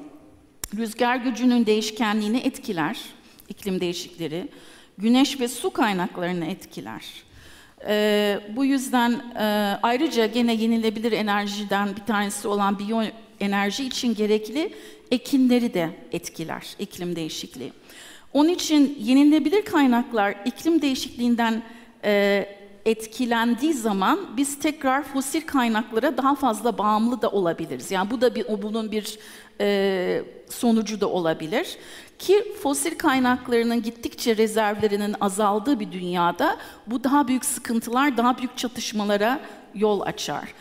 Bu yüzden tabii ki şimdiden bunun tedbirlerini almak zorundayız. Mesela Fatih Bey de bahsetmişti, güneş, rüzgar depolamak gibi ilave tedbirler. Yani iklim değişikliği karşısında biz yeni bulduğumuz ve hızla büyüyen bütün bu yenilenebilir enerji kaynaklarının etkilenmemesi için iklimden neler yapabiliriz? Bunun üzerinde çok durmamız gerekiyor.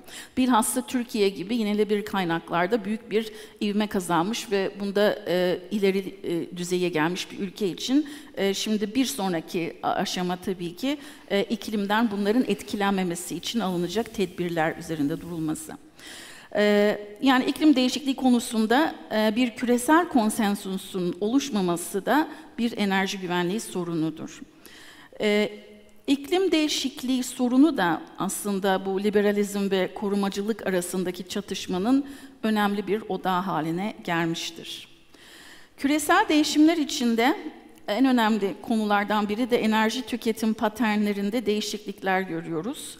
Asya'nın, Çin, Hindistan, Güney Kore, Japonya gibi ülkelerin küresel enerji talep artışlarında ki değişiklikler, sadece enerji üreticisi olarak baktığımız Rusya ve Orta Doğu ülkelerin de artık enerji tüketimi açısından paydaş hale gelmeleri, kısıtlı olan küresel kaynakların yönetişimine bütün bunlar tabii ki daha da sorunlu hale getiriyor.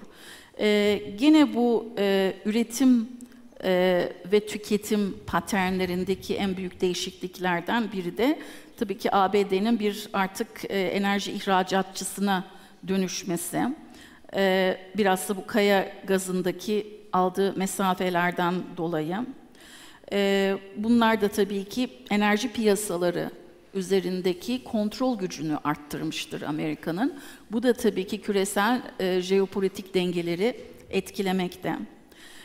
Ayrıca dünyada sıvı yakıt üretiminde birinci sırayı aldığı için burada biraz Fatih Bey'in gösterdiği o şeylerde de, graflarda da görmüştük. Yani LNG'nin burada gittikçe daha kolay tedarik edilen bir şey olması, fiyatının düşmesi, bunlar da tabii önemli jeopolitik gelişmeler olarak görebiliriz. Yeni teknolojiler geliştikçe küresel üretim-tüketim paternleri hızla değişiyor. Ne kadar hızlı değiştiğini de senelere bakarsak bu chartlarda aynı bu şekilde görüyoruz ve bu hızlı değişime aslında ayak uydurmakta ülkeler için günümüzün en önemli sorunlarından biri. Bölgesel olarak da bilhassa Türkiye'nin yakın bölgesinin jeopolitiği hem fırsatlar hem riskler getiriyor.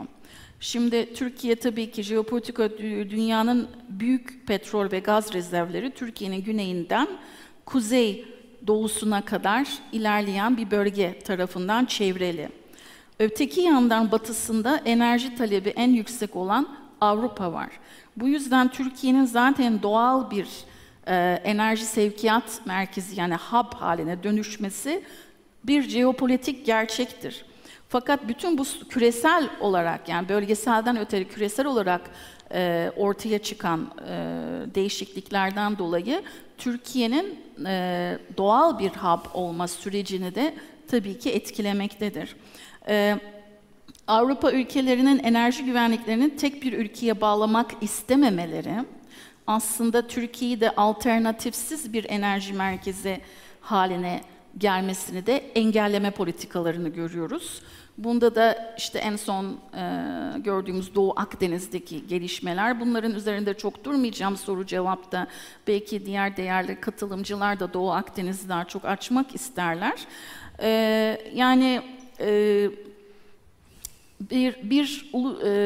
Bir natürel hub haline gelmek isteyen ülkelerin de dikkate alması gereken diğer hususta ulusal gaz iletim ağlarının hem güçlendirilmesi hem genişleştirilmesi. Bunun için de aynı nasıl iklim değişikliğinden dolayı yenilenebilir enerjiyi nasıl koruyacağız diye bir yatırım yapılacaksa, aynı şekilde ulusal gaz iletim ağlarına da bu şekilde yatırım yapılması gerekiyor. Şimdi bütün bunlarla birlikte siberden bahsetmiştik.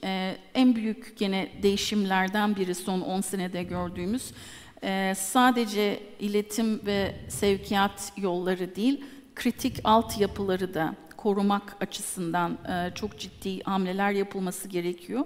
Ve bu konuda da hani böyle bir bilinmezliğe gidiyoruz. Yani siber saldırılar çok daha yeni karşılaştığımız şeyler ve bunlara karşı güvenlik önlemlerinin nasıl alınmasına dair, yani NATO içinde de bunun bir çalışan bir birim var. Fakat hala şöyle exploratory dediğimiz, yani anlamaya çalıştığımız dönem içindeyiz, fakat bunlar tabii ki çok hızla gelişen şeyler. Bunun dışında Amerika'nın şimdiye kadar üstünde değindiği konulardan biri, ki Avrupalılar buna çok fazla değinmezlerdi, şimdi biraz daha herhalde gündeme gelecek, bu küresel ortak alanlar dedikleri olay, yani global commons dediğimiz şey. Bunlar küresel ortak alanlar nedir? İşte uluslararası deniz, hava, uzay ve bunun içine dördüncü olarak siber de eklendi. Aslında değişimi birlikte yönetmek dediğimiz zaman biz küresel ortak alanları nasıl birlikte yöneteceğiz? Buna bakmamız gerekiyor. Ve küresel ortak alanlara, yani geleneksel küresel ortak alanlara alternatif ticaret yolları gelişiyor. Mesela Kuşak Yol. Burada da mesela sıvı yakıtın artışından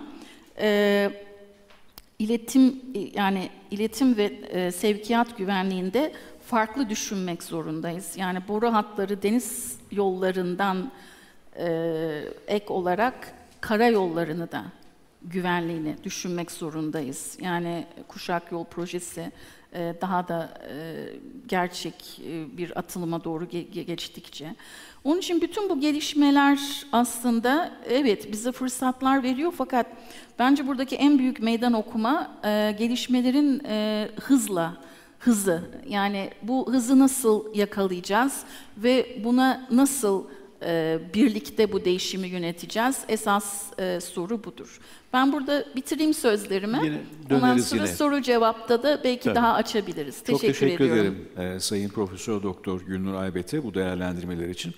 Şimdi değerli konuklar, gerçekten özellikle şöyle bir baktığım zaman geriye dönüp son 20 yılda enerji bakanlıkları bütün dünyada çok daha fazla önem kazandı. Çünkü az önce Sayın Fatih Birol'un da söylediği gibi artık dünyadaki bu muazzam enerji talebi ve bunun çevresinde dönen tartışmalar, bir takım zorluklar, engeller, avantajlar, bütün bu konuları konuşacağız.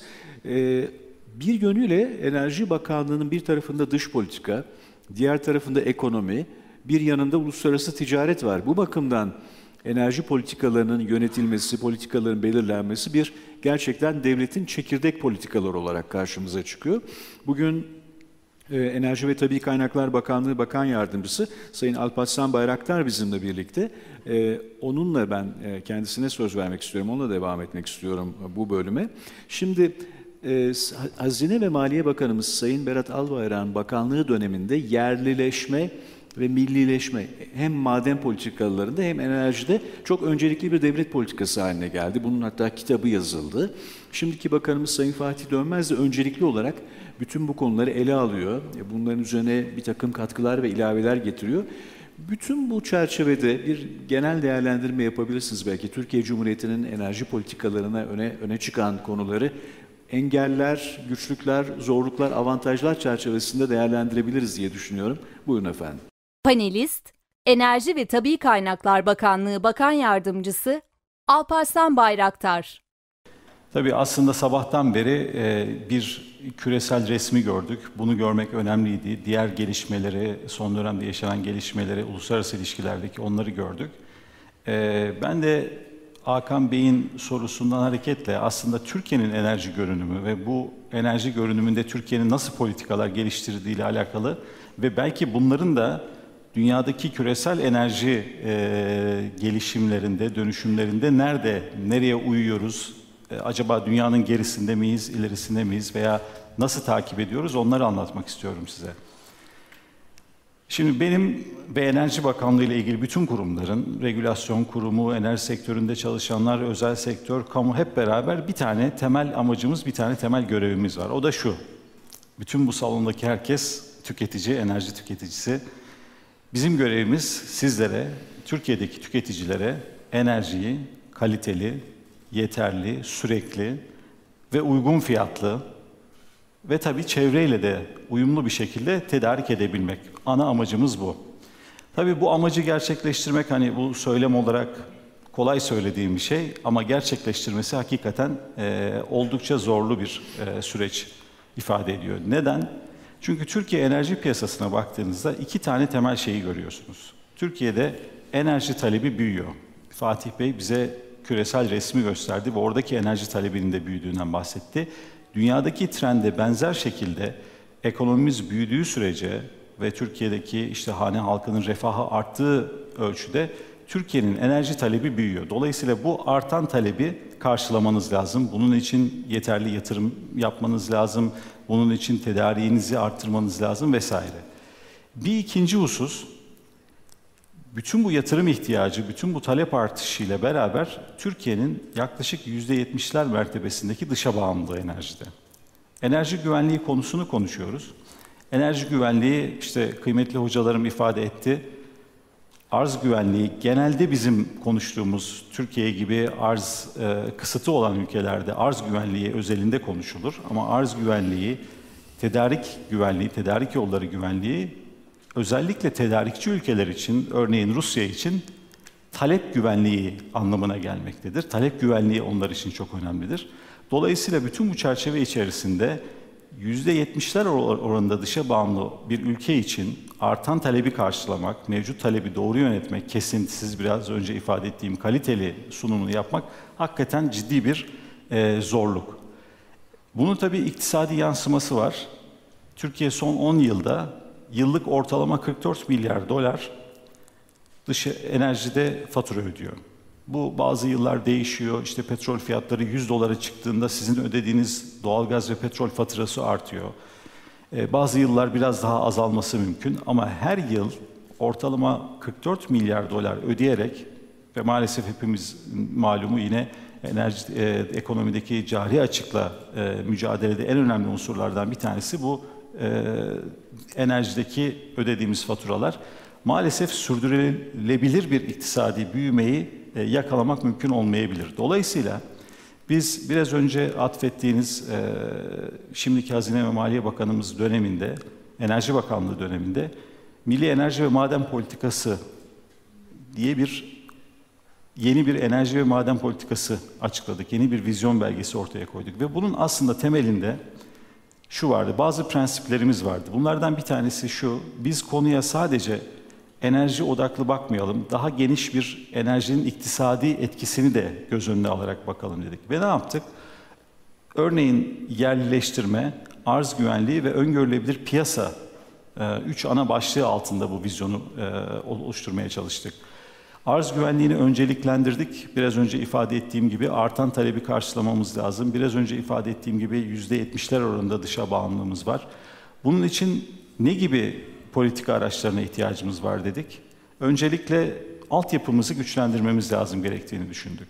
Yani Türkiye'nin elektrik iletim sistemini, Türkiye'nin doğalgaz iletim sistemini güçlendirmemiz gerekiyor. Türkiye'nin Dünyada Fatih Bey'in sunumunda anlattığı çok önemli bir şey var. LNG'nin, doğalgazın öne çıktığı bir dönemden bahsediyoruz. Hmm.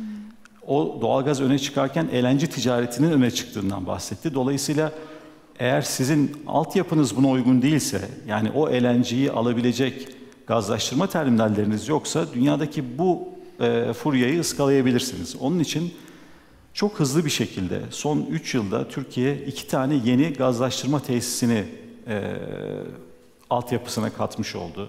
Doğalgaz yeraltı depolama kapasitesini hızlı bir şekilde arttırmaya gayret etti.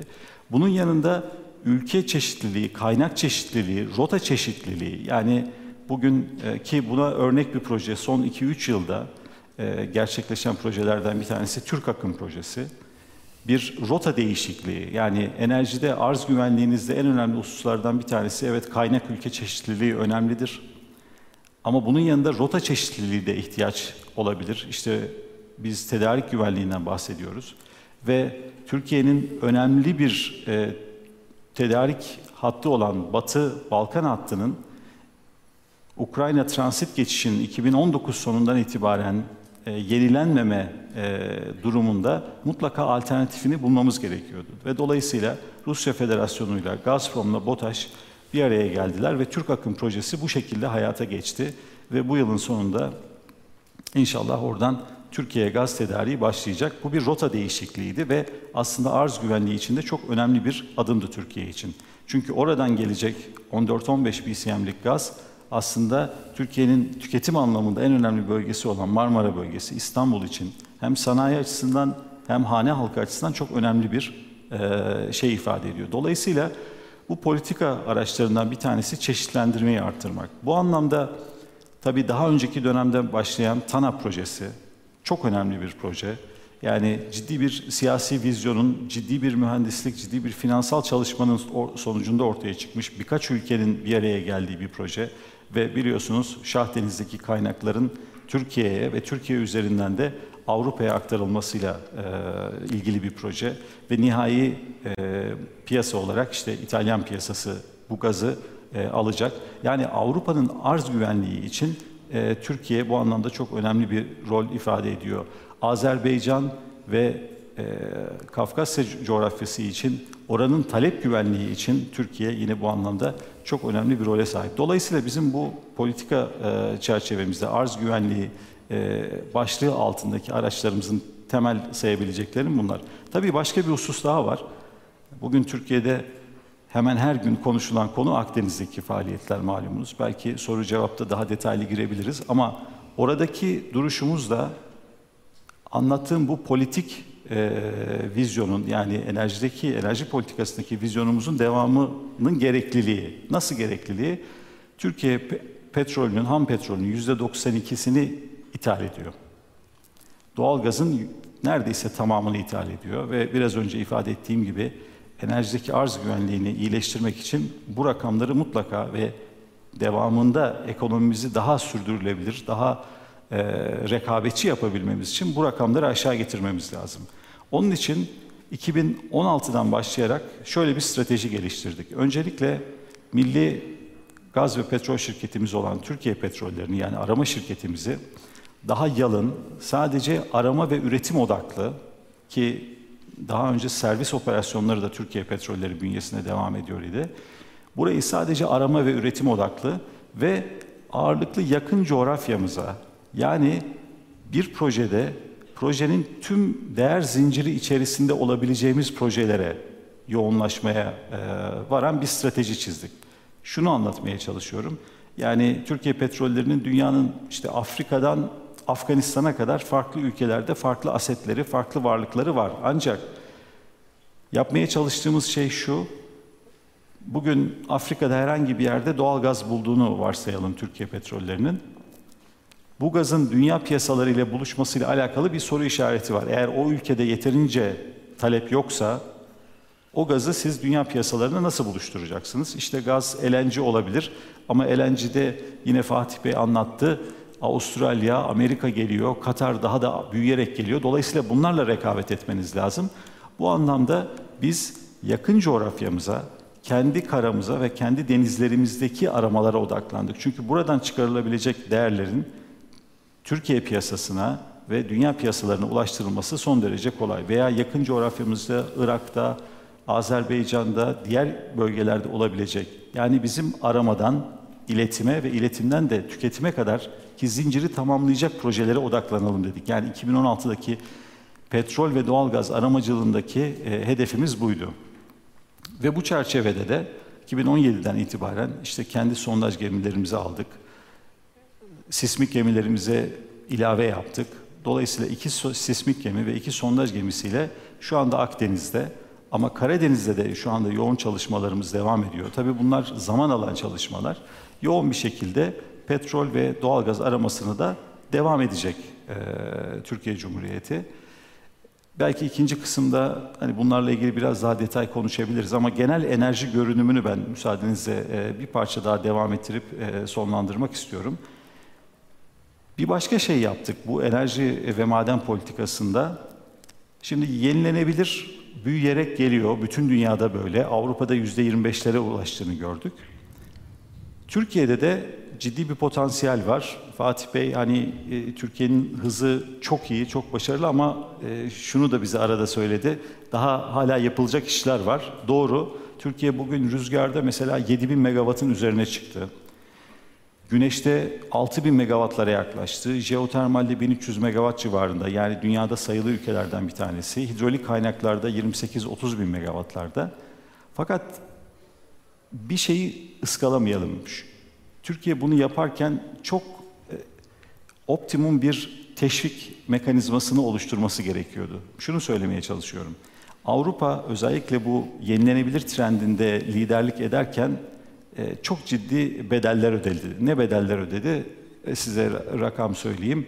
Almanya bugün hemen her yıl yaklaşık 12 milyar euro ve bunu 20 yıl boyunca ödeyecek. 12 ile 15 milyar euro yenilenebilirleri teşvik için destekleme mekanizmasına para ödüyor. Yani tüketicilerden toplanan bir paradan bahsediyorum. Biz Türkiye'de yenilenebilirde İşte feed-in tarif dediğimiz, yani satın alma garantili fiyatı belirlerken bundan 8-10 sene önce 7.3 centle işte rüzgar santrallerine, 13.3 cent güneş santrallerini belirlediğimizde herkes bu rakamlarla Türkiye'de yatırım yapılmayacağını söylüyordu. Çünkü bu rakamlar işte Avrupa'da aşağı yukarı bu dediğim rakamların 2 katı mertebesindeydi. Fakat bugün gelinen nokta, biraz önce Sayın Başkan'a Türkiye'deki elektrik fiyatlarını, toptan fiyatlarını gösterdim. Aşağı yukarı 4,5 sentler civarında şu anda piyasadaki fiyat. Piyasada 4,5 sent, güneşten ürettiğiniz zaman aldığınız fiyat 13,3 sent. Yani aynı elektriği alıyoruz. Dolayısıyla bugün sanayicilere sorduğunuzda veya belki hane halkı, tüketicilere, hepinize sorduğumda, yani elektriğe bu kadar pahalı bir bedel ödemek istemeyebilirsiniz. Dolayısıyla biz bu teşvik rakamlarını belirlerken hem yatırımı teşvik edelim istedik, hem de sanayicimize, hane halkına daha ucuz, yani onların üzerindeki yükü arttırmayacak şekilde bir fiyat oluşturmaya çalıştık. Çünkü netice itibariyle işin sanayi tarafında etkileyen bir boyutu var. Dolayısıyla ana özelliklerinden, ana prensiplerimizden bir tanesi şuydu. Daha kapsamlı ve bütüncül bakalım istedik bu enerji ve maden politikasını belirlerken. Yani tek başına ben işte enerji fiyatına odaklı bir bakış açım olmasın, sanayi de düşüneyim dedim. Bir başka husus yenilenebilirle alakalı ki onunla ilgili yeni bir model geliştirdik. O da şuydu. Şimdi yenilenebilirle alakalı biraz önce söylediğim rakamların pratikteki karşılığı şu. 7.000 megawatt rüzgar, 6.000 megawata yaklaşan güneş. Bunu topladığınız zaman aşağı yukarı 9-10 milyar dolarlık ekipman yatırımından bahsediyoruz. Ve %60-70 dışa bağımlı olduğunu düşünün. Ekipmanları işte biz ya Avrupa'dan ya da Çin'den ithal ediyoruz. Yani dışarı ödediğiniz, yine cari açığa sebebiyet verecek bir 6-7 milyar dolardan bahsediyoruz. Dolayısıyla biz şunu da söyledik bu yeni milli enerji maden politikasında.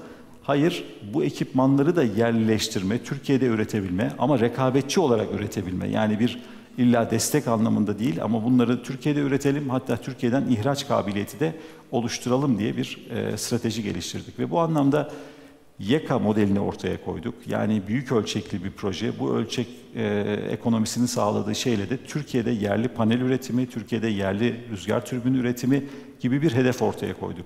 Sadece Enerji Bakanlığı perspektifinden baksaydık açıkçası buna çok ihtiyaç yoktu. Çünkü ithalatla belki enerji fiyatını da daha aşağıda tutmak suretiyle bunları yapmak mümkündü. Ama Türkiye'de hem yerli istihdamı, yerli sanayiyi, belki küçük orta ölçekli işletmeleri destekleyecek bir daha böyle bir kapsamlı bir politika çerçevesi çizdik. Genel unsurlarıyla ana politik unsurlarımız, politik vizyonumuz enerjide bunlar. Bununla beraber biraz önce ifade ettiğim kaynakları çeşitlendirmek, yani Türkiye'nin işte gaz tedariğinde ülkeler belli.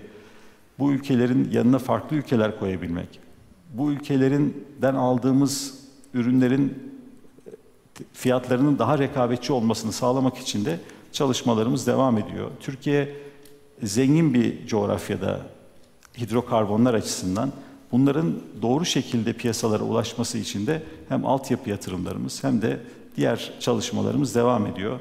Türkiye Akdeniz'deki kaynakların gerek bizim aramalarımız sonucunda gerek şu anda keşfedilmiş kaynakların Türkiye piyasası ve Avrupa piyasası ile dünya piyasalarıyla buluşması için de hep yapıcı bir katkı ortaya koydu bugüne kadar.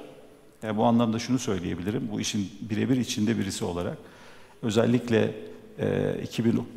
2016-17 döneminde Leviathan sahasında İsrail doğalgaz kaynaklarının Türkiye'ye ve Türkiye üzerinden Avrupa'ya gitmesiyle ilgili ciddi çalışma ortaya koyduk. Ama ticari şartlar o dönemde oluşmadı. Yani Türkiye gazını, alternatifini bulmak istiyor. Gazın alternatif ülkelerle işbirliğine gidebilir. Ama bunların öncelikli şartlardan bir tanesi bize rekabetçi koşullarında sunulması. Bunu mevcut tedarikçilerimiz için de söylüyorum. Yani bugün Türkiye, Rusya, Türkiye'nin yaklaşık 30 yıllık gaz tedarikçisi. Bizim için Türkiye'ye bugüne kadar Rusya her zaman güvenilir bir partner olmuştur, güvenilir bir tedarikçi olmuştur. Bunun yanında aynı zamanda rekabetçi bir tedarikçi olmasını da yeni dönemde bekliyoruz. Çünkü piyasa koşulları bunu adeta dikte ediyor. İşte biraz önce ifade edildi. LNG'de çok önemli bir alternatif, esneklik ve volüm artışı var. Son bir konuya değinerek isterseniz ben de burada durayım. Nükleer konusu. Türkiye nükleeri enerji miksi içerisine, enerji karışımı içerisine mutlaka sokmak hedefiyle yürüyor. Bu anlamda yine 2010 yılında Rusya Federasyonu ile yapılmış bir hükümetler arası anlaşmamız kapsamında Akkuyu projesi şu anda devam etmektedir. İlk santralin, ilk nükleer reaktörün 2023 yılında devreye alınmasıyla alakalı da inşaat faaliyetleri yoğun bir şekilde devam ediyor. Yaklaşık şu anda sahada 1700 kişi çalışıyor ki her geçen gün bu rakam artıyor. Ve ümit ediyorum çevresel açıdan, özellikle karbon emisyonları açısından en temiz, en çevreci yakıt olan nükleeri de, nükleer enerjiden elektrik üretimini de Türkiye'nin enerji miksine yakın bir zamanda katmış olacağız. Bu çok önemli. Belki ikinci bölümde biraz evet. Doğu Akdeniz, biraz da bu iklim değişikliğiyle alakalı Türkiye'nin pozisyonuyla ilgili ben de birkaç şey söylemek istiyorum. Teşekkür ederim. Bu çok iyi bir özet oldu. Genel bir değerlendirme Türkiye Cumhuriyeti Devleti'nin enerji politikalarındaki önceliklerini bir çerçeveyi de çizerek Sayın Bayraktar paylaşmış oldu. Şimdi tabii yarınki gazetelerde, daha doğrusu bir gün sonra çıkacak olan gazetelerde nükleer santral ve nükleer enerji konularının da öne çıkacağını anlıyoruz. Çünkü Sayın Fatih Birol yarın İstanbul'da Sayın Bakan'la, Enerji ve Tabii Kaynaklar Bakanı ile birlikte ağırlıklı olarak bu konuları ele alacağı bir toplantı yapacak ki Türkiye'nin öncelikleri arasında da enerji çeşitliliği içinde, o bir anlamda sepetin içinde nükleer santralın ve veya santrallerin önümüzdeki süreçte planlamalar içinde olduğunu biliyoruz.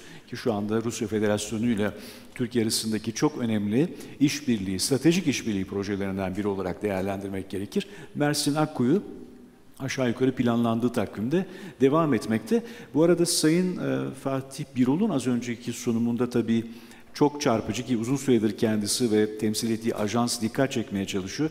LNG'nin dünya enerji sahnesinde giderek öne çıkması, yani Avustralya'nın ve Katar'ın ve tabii ki Amerika Birleşik Devletleri'nin daha etkili oyuncular haline gelmeye başlaması enerji dünyasındaki paradigmayı değiştiren alanlar ve her zaman boğazlar son derece önemli oldu. Bugün de önemli olmaya devam ediyor. Biraz önceki grafikte de Türk boğazlarının petrol taşımacılığında ne kadar önemli bir rolü olduğunu porsiyon olarak da görüyoruz. Tabii ki Hürmüz çok önemli olmaya devam ediyor ama boğazların da bu anlamda yani Marmara, Akdeniz ve Karadeniz'in güvenliğinin de ne kadar önemli olduğunu görüyoruz.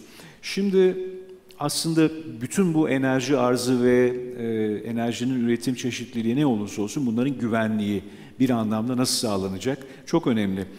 Ama sadece bu konuyla değil, Türkiye Cumhuriyeti Cumhurbaşkanlığı Savunma Sanayi Başkanlığı Türkiye'de son dönemde adı en fazla duyulan ve tabii en fazla çalışan ve proje üreten kurumlardan bir tanesi. Bugün Türkiye'de milli savunma, teknolojilerin üretilmesi, yeni ilkelerin ortaya konması konusunda da Profesör Doktor Sayın İsmail Demir'in başkanlığını yaptığı bu kurum üretim alanında da, mühendislik alanında da çok önemli olmaya başladı.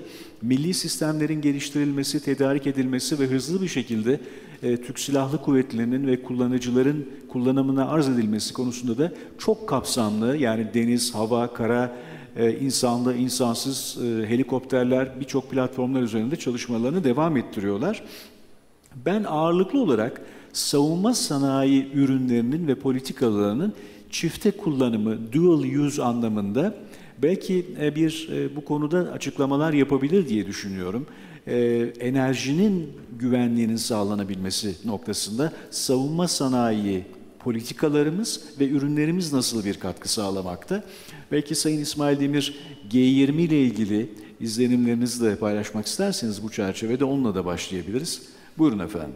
Panelist Türkiye Cumhuriyeti Cumhurbaşkanlığı Savunma Sanayi Başkanı Profesör Doktor İsmail Demir. Teşekkür ediyorum. Öncelikle tabii bu panelin düzenlenmesi STM tarafından yapılıyor. Şunu altını çizmem gerekiyor. STM'nin ortaklarından birisi başkanlığımız. Yani think tank'in oluşturulması ve bu kavramların tartışmaya açılmasında biz teşvikçi bir faktör rol oynuyoruz. Çünkü bunların kamuoyunda tartışılması, konuşulması lazım. Savunma sanayi özelinde bu konuyla ilgisi ne diye baktığımızda tabii şu anda aktif olarak konuştuğumuz enerji transferinin hatlarının güvenliğiyle ilgili çok aktif şekilde bir Enerji Bakanlığı'nda çalışıyoruz. Yani hemen pratik kavram olarak gerek boru hatlarının gerek enerji transfer hatlarının korunması, orada kurulacak çeşitli koruma gözetleme sistemleri yanında yine yerleşme kavramına geldiğimizde orada SCADA sistemlerinin hem elektrik hatları için, santralleri için hem de boru hatları ve istasyonlar için bir yerleşme projesini başlatmak ve yine Alparslan Bey'in belirttiği bu tür yatırımlarda cari açığı kapatacak eylemler gerçekten önemli. Zamanında hatırlıyorum rüzgar panellerinde bile oradaki gerek dişliler gerek panellerin yapılması gibi konularda yine savunma sanayindeki şirketlerin harekete geçtiğini ve bu yerleşmenin gerek işte kompresörlerin, gerek taşıma hatlarının, gerek SCADA sistemlerinin, gerekse yine siber konusundaki sistemlerin yerleşmesinin enerji güvenliğinin ayrılmaz bir parçası olduğunu vurgulamak gerekiyor. Niçin? Çünkü oradaki yabancı bağımlılığınız sizi otomatikmen açığa düşüren, zayıf düşüren ve açık oluşturan bir unsur oluşturabiliyor. Siberde böyle olabiliyor. Yine tedarik sisteminde yabancıya bağlı bir sisteminiz yarın öbür gün başka bir ülkede başınız derde girdiğinde bazı şeylerin kısıtlanması ve temelinde zorluk çekmenize yol açabiliyor. Bu anlamda başkanlık olarak aktif şekilde enerji nakil hatları, enerji hem fizik olarak korunmaları hem de elektrik ve elektronik sistemleri korunmaları ve de siber saldırılar konusunda projelerimiz devam ediyor. Zamanı etkin kullanmak adına oradaki projelerin detaylarına girmiyorum şu anda. Dual use anlamında da yani çifte kullanım anlamında da çeşitli Ar-Ge sistemlerin yine enerji sistemlerinde kullanılmasını, üretim ve korunmasında kullanılmasından da bahsetmek gerekiyor. Tabi bu arada enerji güvenliği dediğimizde genel anlamda biz savunma kavramını artık şöyle tanımlanması gerektiğine inanıyoruz.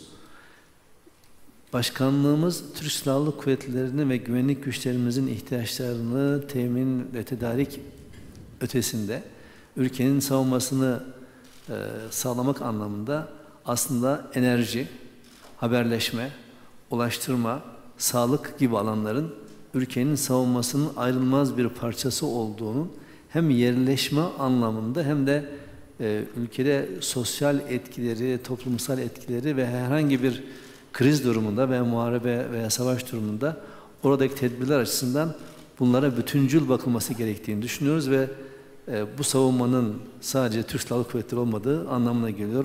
O açıdan da bütüncül bakmak, gereğinde enerji alanındaki yetkililerle, gerek ulaştırma ve haberleşme alanındaki yetkililerle, gerekse sağlık alanındaki yetkililerle yakın bir temas içinde olunması gerektiğini görüyoruz. Tabii enerjinin çıkarıldığı yer, ülke, kaynak, oranın güvenliği ve transit geçilen yerin güvenliği ve sistemin kendisinin güvenliği, bunların hepsi ayrılmaz birer parça. Yani bizim üstümüzden geçen bir boru hattının bir komşu ülkede veya diğerindeki güvenliği de bir zaaf varsa sizin de güvenliğiniz zaafa vuruyor demektir. Fatih Bey'in belirttiği gibi hiç kimse enerji adası değil.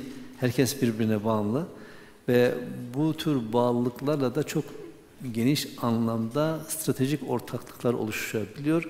Bu oluşan ortaklıklar aynı zamanda aslında dünya barışına katkıda bulunacak roller de oynayabiliyorlar. Bugün Rusya Federasyonu ile Türkiye'nin enerji alanındaki işbirlikleri aslında bölgede de büyük bir stabilite kaynağı ve barışa katkı yapan bir unsur olarak öne çıkmakta.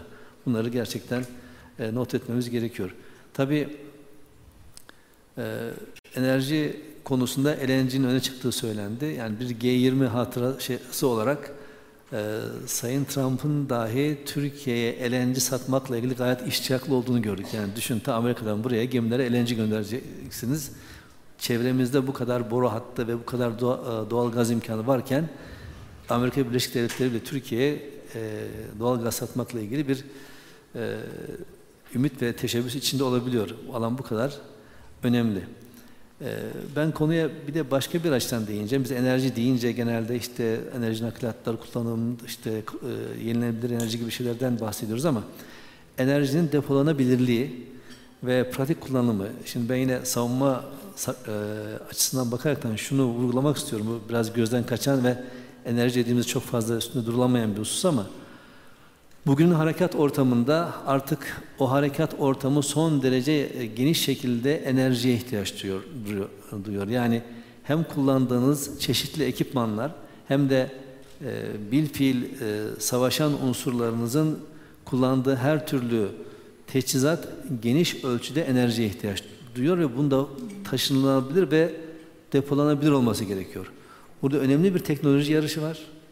Bu yarışın göz önünde tutulması gerekiyor. Eğer ülkenizi korumak ve enerjiyi korumak, enerji hattını korumak gibi kavramlar gündemdeyse ancak kuvvetlerinizin sahada etkin olması ve bu etkinliği yaparken kullandıkları enerjinin de taşınabilir, depolanabilir ve pratik olması gerekiyor. Bu önemli bir unsur. Yani enerji kavramı konuşulduğunda çok da dikkate alınamayacak gibi bir kavram ama ben özellikle bunun altını çizmek ve bu alanda önemli teknoloji çalışmalarının ve gelişmelerin olduğunu ve bizim klasik enerji unsurları içinde belki bir rüzgar ve güneş enerjisinin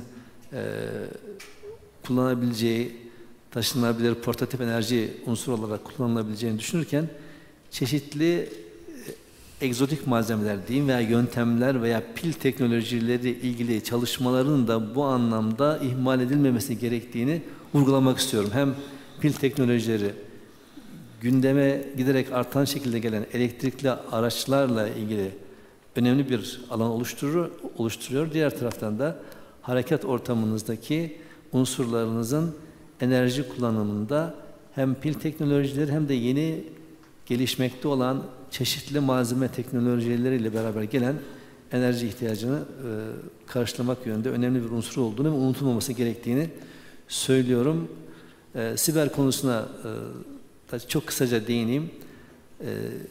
Başkanlığımız bir siber kümelenme çalışması yaparak bu konuda çalışan şirketleri, unsurları bir araya getirip hem güvenlik güçlerimizin, silahlı kuvvetlerimizin bu anlamdaki çok acil ihtiyaçlarını, istihbarat teşkilatımızın acil ihtiyaçlarını ve kamunun acil ihtiyaçlarını güvenli şekilde yerli unsurlara sağlamak, daha geniş anlamda da her türlü güvenlik unsurunun, tesislerin korunması, hatların korunması ile ilgili konularda yerleşmeyi ve böyle bir hareketi başlatmayı amaçlamış bulunuyor. Burada da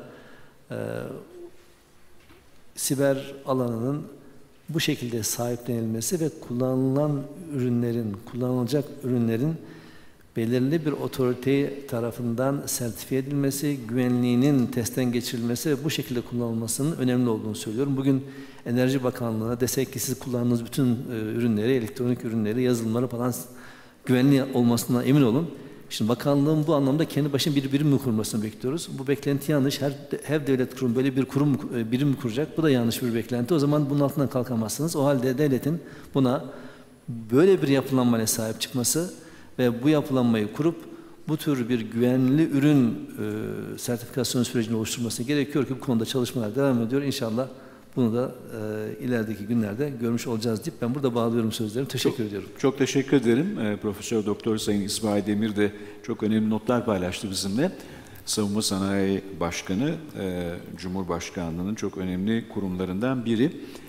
Bir taraftan da devam etmekte olan projeler var. Belki sonra basın mensubu arkadaşlarımızdan veya değerli katılımcılardan bu konuda da sorular gelebilir. Şimdi şu ana kadar değerli konuklarımız, uluslararası ilişkiler hocalarımız ve Sayın Aybet Cumhurbaşkanlığı Başdanışmanı, uluslararası ilişkilerde enerji konusunun artık çok net söyleyebiliriz bir numaralı konu olduğunu görüyoruz ve biliyoruz. Orta Doğu'daki gelişmeler, son dönemde Doğu Akdeniz'de bir miktar daha gündemin ortasına yerleşmiş olması. Sayın Bakan Yardımcımız Bayraktar 44 milyar dolar dedi. Çok büyük bir rakam gerçekten. Ve Türkiye Petrol'de %92 oranında bir ithalatçı. Doğalgaz'da da çok önemli, büyük oranda çok neredeyse tamamını ithal etmekte. Dolayısıyla ekonomimiz açısından böyle bir gerçeklik ortadayken diğer taraftan arz güvenliği, tedarik kaynaklarının çeşitlendirilmesi, enerji kaynaklarının çeşitlendirilmesi çok önemli. Sayın Fatih Birol'un sunumunda rüzgarın Avrupa genelinde bir muazzam artış sağladığını gördük. Böyle bir trend, yenilenebilir enerji konusunda, güneş ve rüzgarın kullanımı konusunda Türkiye'de de öne çıktığını görüyoruz. Fakat bir taraftan da maliyetler konusunun son derece belirleyici olacağını farkındayız. Hepimiz nihayetinde nihai tüketicileriz, son tüketicileriz. Elektriğe ne kadar para verdiğimiz birinci derecede politikaların belirlenmesinde önemli oluyor. Şimdi şu ana kadar gerçekten önemli notlar paylaşıldı. Ben soru-cevap bölümüne geçersek daha verimli olur diye düşünüyorum. Panelimizi o şekilde tamamlamış oluruz. NTV Televizyonu Özden Erkuş, sorum Sayın İsmail Demir olacak. Bu konuyla, şu andaki gündemdeki konuyla bağlantılı değil ancak son günlerde Türkiye'de sıklıkla konuşuluyor S-400 hava savunma sistemlerinin teslimatı. Sayın Cumhurbaşkanı Temmuz ayının ilk yarısına kadar geleceğini söylemişti. O tarih netleşti mi? Bu teslimatla ilgili ve konuşlanmayla ilgili olarak Rus heyet beklentisi vardı. O heyet Ankara'ya geldi mi ya da Türkiye'ye geldi mi, çalışmalarına başladı mı? Ve S-400 hava savunma sistemlerinin Türkiye'de hangi noktaya konuşlanacağına ilişkinde tartışmalar devam ediyor. Onlardan birinin Ankara olduğu belirtiliyor. Bu konuda bir netleşme var mı Sayın Demir? Şimdi konumuz enerji. Yani bunu burada konuşmanın anlamı var mı bilmiyorum ama tabii bizi takip etmeye devam edin. Söylenen şeylerin gerçekleştiğini göreceksiniz. Bir de yani heyetlerin gelip gitmesi vesaire, bunların böyle davul zurna çalarak, yani heyet gelir gider. Bunlar devletlerin ilgili kuruluşlar arasında kendi mecranda yürüyen işlerdir. Falanca heyet geldi, bunun fotoğraflarını, resimlerini yayınlanıp böyle bir şey çok da bu tür projelerin usulüne uygun değil. Yapılır, görülür. Haftaya geldiği zaman göreceksiniz. Tarihi şimdi ben söylemiyorum ama yani Cumhurbaşkanımızın verdiği bir süre vardı. O da artık birinci haftası geçti, Temmuz'un ikinci haftasına geliyoruz. Orada da göreceksiniz geldiğini. Ve bu geliş süreci tabii Milli Savunma Bakanlığımızın kurulumu falan yapacağı bir olay olduğu için Kısacası burada tarih, heyet geldi gitti vermek yerine haftaya göreceksiniz, faaliyetleri takip edeceksiniz diyeyim, o kadar. Hacettepe Üniversitesi Uluslararası İlişkiler Bölümünden Doçent Doktor Şebnem Udum. Aynı zamanda Uluslararası Atom Enerjisi Ajansı'na bağlı Uluslararası Nükleer Emniyet Eğitim Ağı'nda dönem başkanıyım. Benim sorum Sayın Bayraktar'a olacak. Ben doktora tezimi Türkiye'deki nükleer enerji tartışmaları üzerine yazdım. Fakat geçen 10 seneden beri bu tartışmalarda çok fazla bir değişiklik olmadı maalesef. Özellikle karşıt olanlarda. Yanlış bilgi ve bilgi kirliliği problemimiz olduğunu düşünüyorum. Bu tabii ki halk arasında psikolojik ve korkuya dayalı. Ancak bilim yapan insanlar arasında bile bazen görebiliyorum. Bu nedenle bakanlığımızın halkı bilgilendirme merkezlerinin de dışında başka bir stratejisi var mı? Bu korkuyu ve yanlış bilgilendirmeyi aşmak üzere. Teşekkür ederim. Çok teşekkür ederim. Şimdi dedikleriniz maalesef doğru. Yani özellikle belli bir kesimin nükleerle alakalı bakışı ne yapsanız maalesef karşı şeklinde. Ben Bilkent Üniversitesi'nde aynı zamanda hocalık yapıyorum. Derslerimde dönemin başında ilk önce öğrencilerime sorduğum soru nükleere karşı mısınız? Nükleerle ilgili ne düşünüyorsunuz? Bir de dönemin sonunda sorup hani onların fikirleri ne kadar değişmiş veya değişmemiş onu aslında ölçmeye çalışıyorum. Orada da gördüğüm temel şey şu, bir kategori karşı duruş var. Şimdi bugünlerde de bir Çernobil dizisi biliyorsunuz devam ediyor. Bir kategori karşı duruş var ve bu kategori karşı duruşun aslında özünde herhangi bir çözüm veya bunun herhangi bir olumlu tarafıyla ilgili herhangi bir düşünce yok. Şimdi Fatih Bey ve burada aslında biraz bir parça değindik iklim değişikliğiyle alakalı. Dünyada bir konsensüs var veya yok. 2015 Paris'ten sonra, Paris İklim Anlaşması'ndan sonra özellikle Trump yönetiminin gelmesi bir parça şeyi erozyona uğratmakla birlikte, bir ciddi bir tartışma yaratmakla birlikte biz önemli enerjide bir dönüşüm olduğunu, yani düşük karbonlu ekonomiye geçiş, düşük karbonlu enerji sistemlerine geçişle alakalı bir dönüşüm olduğunu görüyoruz. Bunun belki hızı biraz azalacak bu dönemde, özellikle Amerika'nın tutumundan dolayı. Ama bunu göz ardı etmemek gerekiyor. Böyle bir resme baktığınızda, yani küresel ısınmanın olası etkilerini düşündüğünüzde nükleere arkanızı dönme şansınız yok. Yani bugün bir geçiş yakıtı olarak tanımlanan mesela doğalgazında ciddi bir emisyon salınım problemi var. Dolayısıyla burada en temiz, gerek yenilenebilir gerekse nükleer öne çıkmakta ve bugün dünyada yaklaşık 60'a yakın yeni reaktör inşaatı devam ediyor. Yani dolayısıyla bir gerçeklikten bahsediyoruz ama bu kategori karşı duruşu maalesef kırmak mümkün değil. Veya en azından hani orada bir blok maalesef devam ediyor buna. Ama dediğim gibi herhangi bir sağlıklı bir argümanla tartışma şansınız yok. Ama sanırım kastettiğiniz ve hedef alınması gereken aslında veya anlatmamız gereken, defaatle söylememiz, ulaşmamız, iletişimini sürdürmemiz gereken kesim gerçekten hani bu işi sağlıklı bir şekilde değerlendirebilecek vatandaşlarımız, işte tüm kurumlarımız, ilgili özel sektör, kamu oyuncularımız. Bununla alakalı bakanlığımızın bir iletişim stratejisi, nükleerle alakalı mevcut. Belki bunu biraz daha görünür kılmak, belki daha yoğun kılmak adına bu yeni dönemde özellikle nükleer santral inşasının ilerleme kaydettiği bir dönemde biraz daha yoğunlaştırma ile alakalı da çalışmalarımız söz konusu. Yarın aslında bunun bu çabaların bir parçası Fatih Birol Bey yarın İstanbul'da Uluslararası Enerji Ajansı'nın işte bahsettiği konuşmasında bir nükleer raporunu anlatıyor Sayın Bakanımızla beraber. Bu lansmanın aslında Türkiye'de yapılıyor olması da yani Uluslararası Enerji Ajansı'na üye diğer ülkeler içerisinde Türkiye'de yapılıyor olması da bu iletişim faaliyetlerinin bir parçasıdır. Yani buna Uluslararası Enerji Ajansı nasıl bakıyor? Daha tarafsız veya daha bilimsel gerçeklerden hareketle bir kurum nasıl yaklaşıyor? Bu ilk adımlardan bir tanesi ama bu konudaki çalışmalarımız devam ediyor. Belki daha yoğun, toplumun tüm kesimlerine hitap edecek şekilde bir çalışmanın içerisindeyiz. Daha yoğun bir şekilde görebilirsiniz bunları. Çok teşekkür ediyorum sorunuz için. Tov Üniversitesi'nden Ali Semih Çamkertan, Hukuk Fakültesi öğrencisiyim. Benim sorum Sayın Gülnur Aybet'e. Sayın Fatih Birol'un da belirttiği gibi Çin'in enerji tüketimi, özellikle doğalgaz tüketimi giderek artmakta.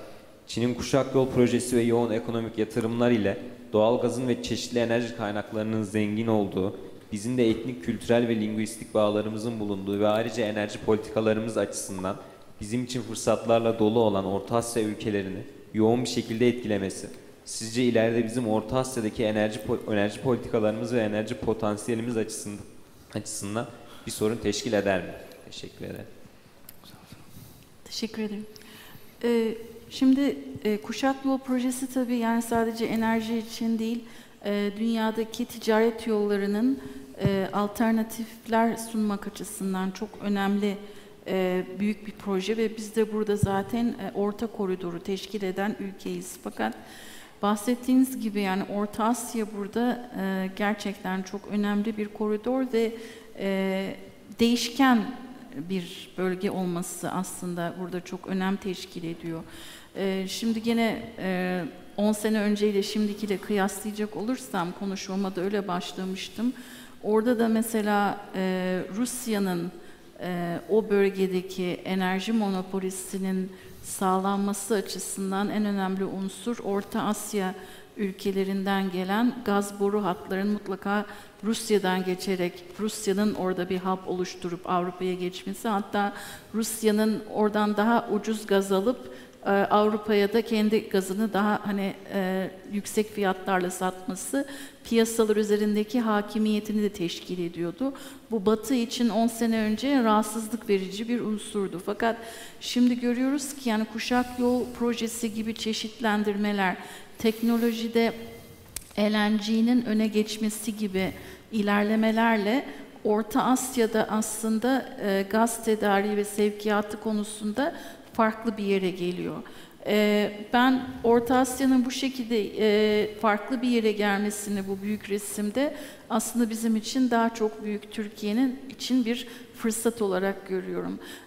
Aynı zamanda son zamanlarda Sayın Cumhurbaşkanımız da liderliğinde Orta Asya ülkeleriyle yaptığımız çeşitli ticaret anlaşmalarında bu ülkelerde ticaret hacminin büyümesi yönündeki adımlarda buna pozitif bir katkı yaptığını düşünüyorum. Sorum şu olacak, Alparslan Bey'e soracağım. Selçuk Yerci, ben Orta Doğu Teknik Üniversitesi Güneş Enerjisi Araştırma Uygulama Merkezi'nde öğretim üyesiyim. Rüzgar ve güneş enerjisinin karbondioksit emisyonunun azaltılması konusundaki önemi ve düşen elektrik fiyatlarının, güneşten elde elektrik fiyatlarının ve rüzgardan ortadayken Türkiye'nin bu yenilenebilir enerji kaynaklarında ciddi yatırımlar yapılacağı da strateji belgelerinde zaten görülmektedir. Sorum şu olacak, Türkiye bu teknoloji ürünlerini satın alan mı yoksa gerekli Ar-Ge yatırımlarını yaparak geliştiren bir ülke olması mı sizin öngörünüz? YEKA'yı bu noktada gidişatından ve bundan sonraki planları konusunda ne düşünüyorsunuz? Bir de son olarak nükleer işin içine girdiği için nükleerden elde edilen, Türkiye'de elde edilmesi beklenen fiyat nedir acaba? Onu bir öğrenebilir miyiz? Evet, konuşmamda aslında ifade ettim. Özellikle yenilenebirdeki gelişim 2016'ya kadarki süreçten sonra biz sadece işin yani Türkiye'nin güneşte panelleri, işte rüzgarda türbinleri ithal edip bunlardan sadece elektrik üretim odaklı bir yaklaşımdan Enerji Bakanlığı olarak çıkalım dedik. Ve bu anlamda YEKA modelini geliştirdik. YEKA modelinin özünde tahmin ediyorum buradaki tüm katılımcıların bilgisi vardır. Ama işin özünde biraz önce ifade ettiğim yani o makro resim içerisinde dışarı ödediğimiz ekipman bedellerini düşürmek vardı. Dolayısıyla yerli üretimi hem bu anlamda destekleyelim dedik. Ve YEKA modelini yani gündem olarak çok yakından takip ettiğinizi biliyorum. İçerisindesiniz. İçerisinde ciddi bir Ar-Ge yükümlülüğü var. Yaklaşık 80-100 milyon dolarlık belli bir periyot içerisinde bu ihaleyi kazanan şirketlerin, konsorsiyumun bir Ar-Ge yükümlülüğü var. Onun dışında yerli mühendis, Türk mühendisi istihdam mecburiyeti var. Dolayısıyla aslında biz sanayi tarafıyla da ilgili olarak bu tarafları bir şekilde bu taraflara da hitap eden bir model oluşturmaya çalıştık.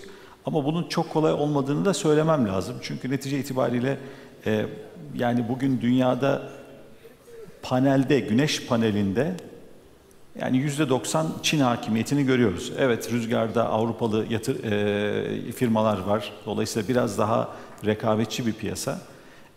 Ama bu dönemde özellikle YEKA'nın ilerlemesini de sordunuz. Temel karşılaşılan problemlerden bir tanesi finansman. Finansmanda da şuraya geliyoruz. Özellikle biz Türkiye'de bunu üreteceğiz dediğimiz zaman özellikle ihraç kredilerinde ciddi bir dirençle karşılaşıyoruz.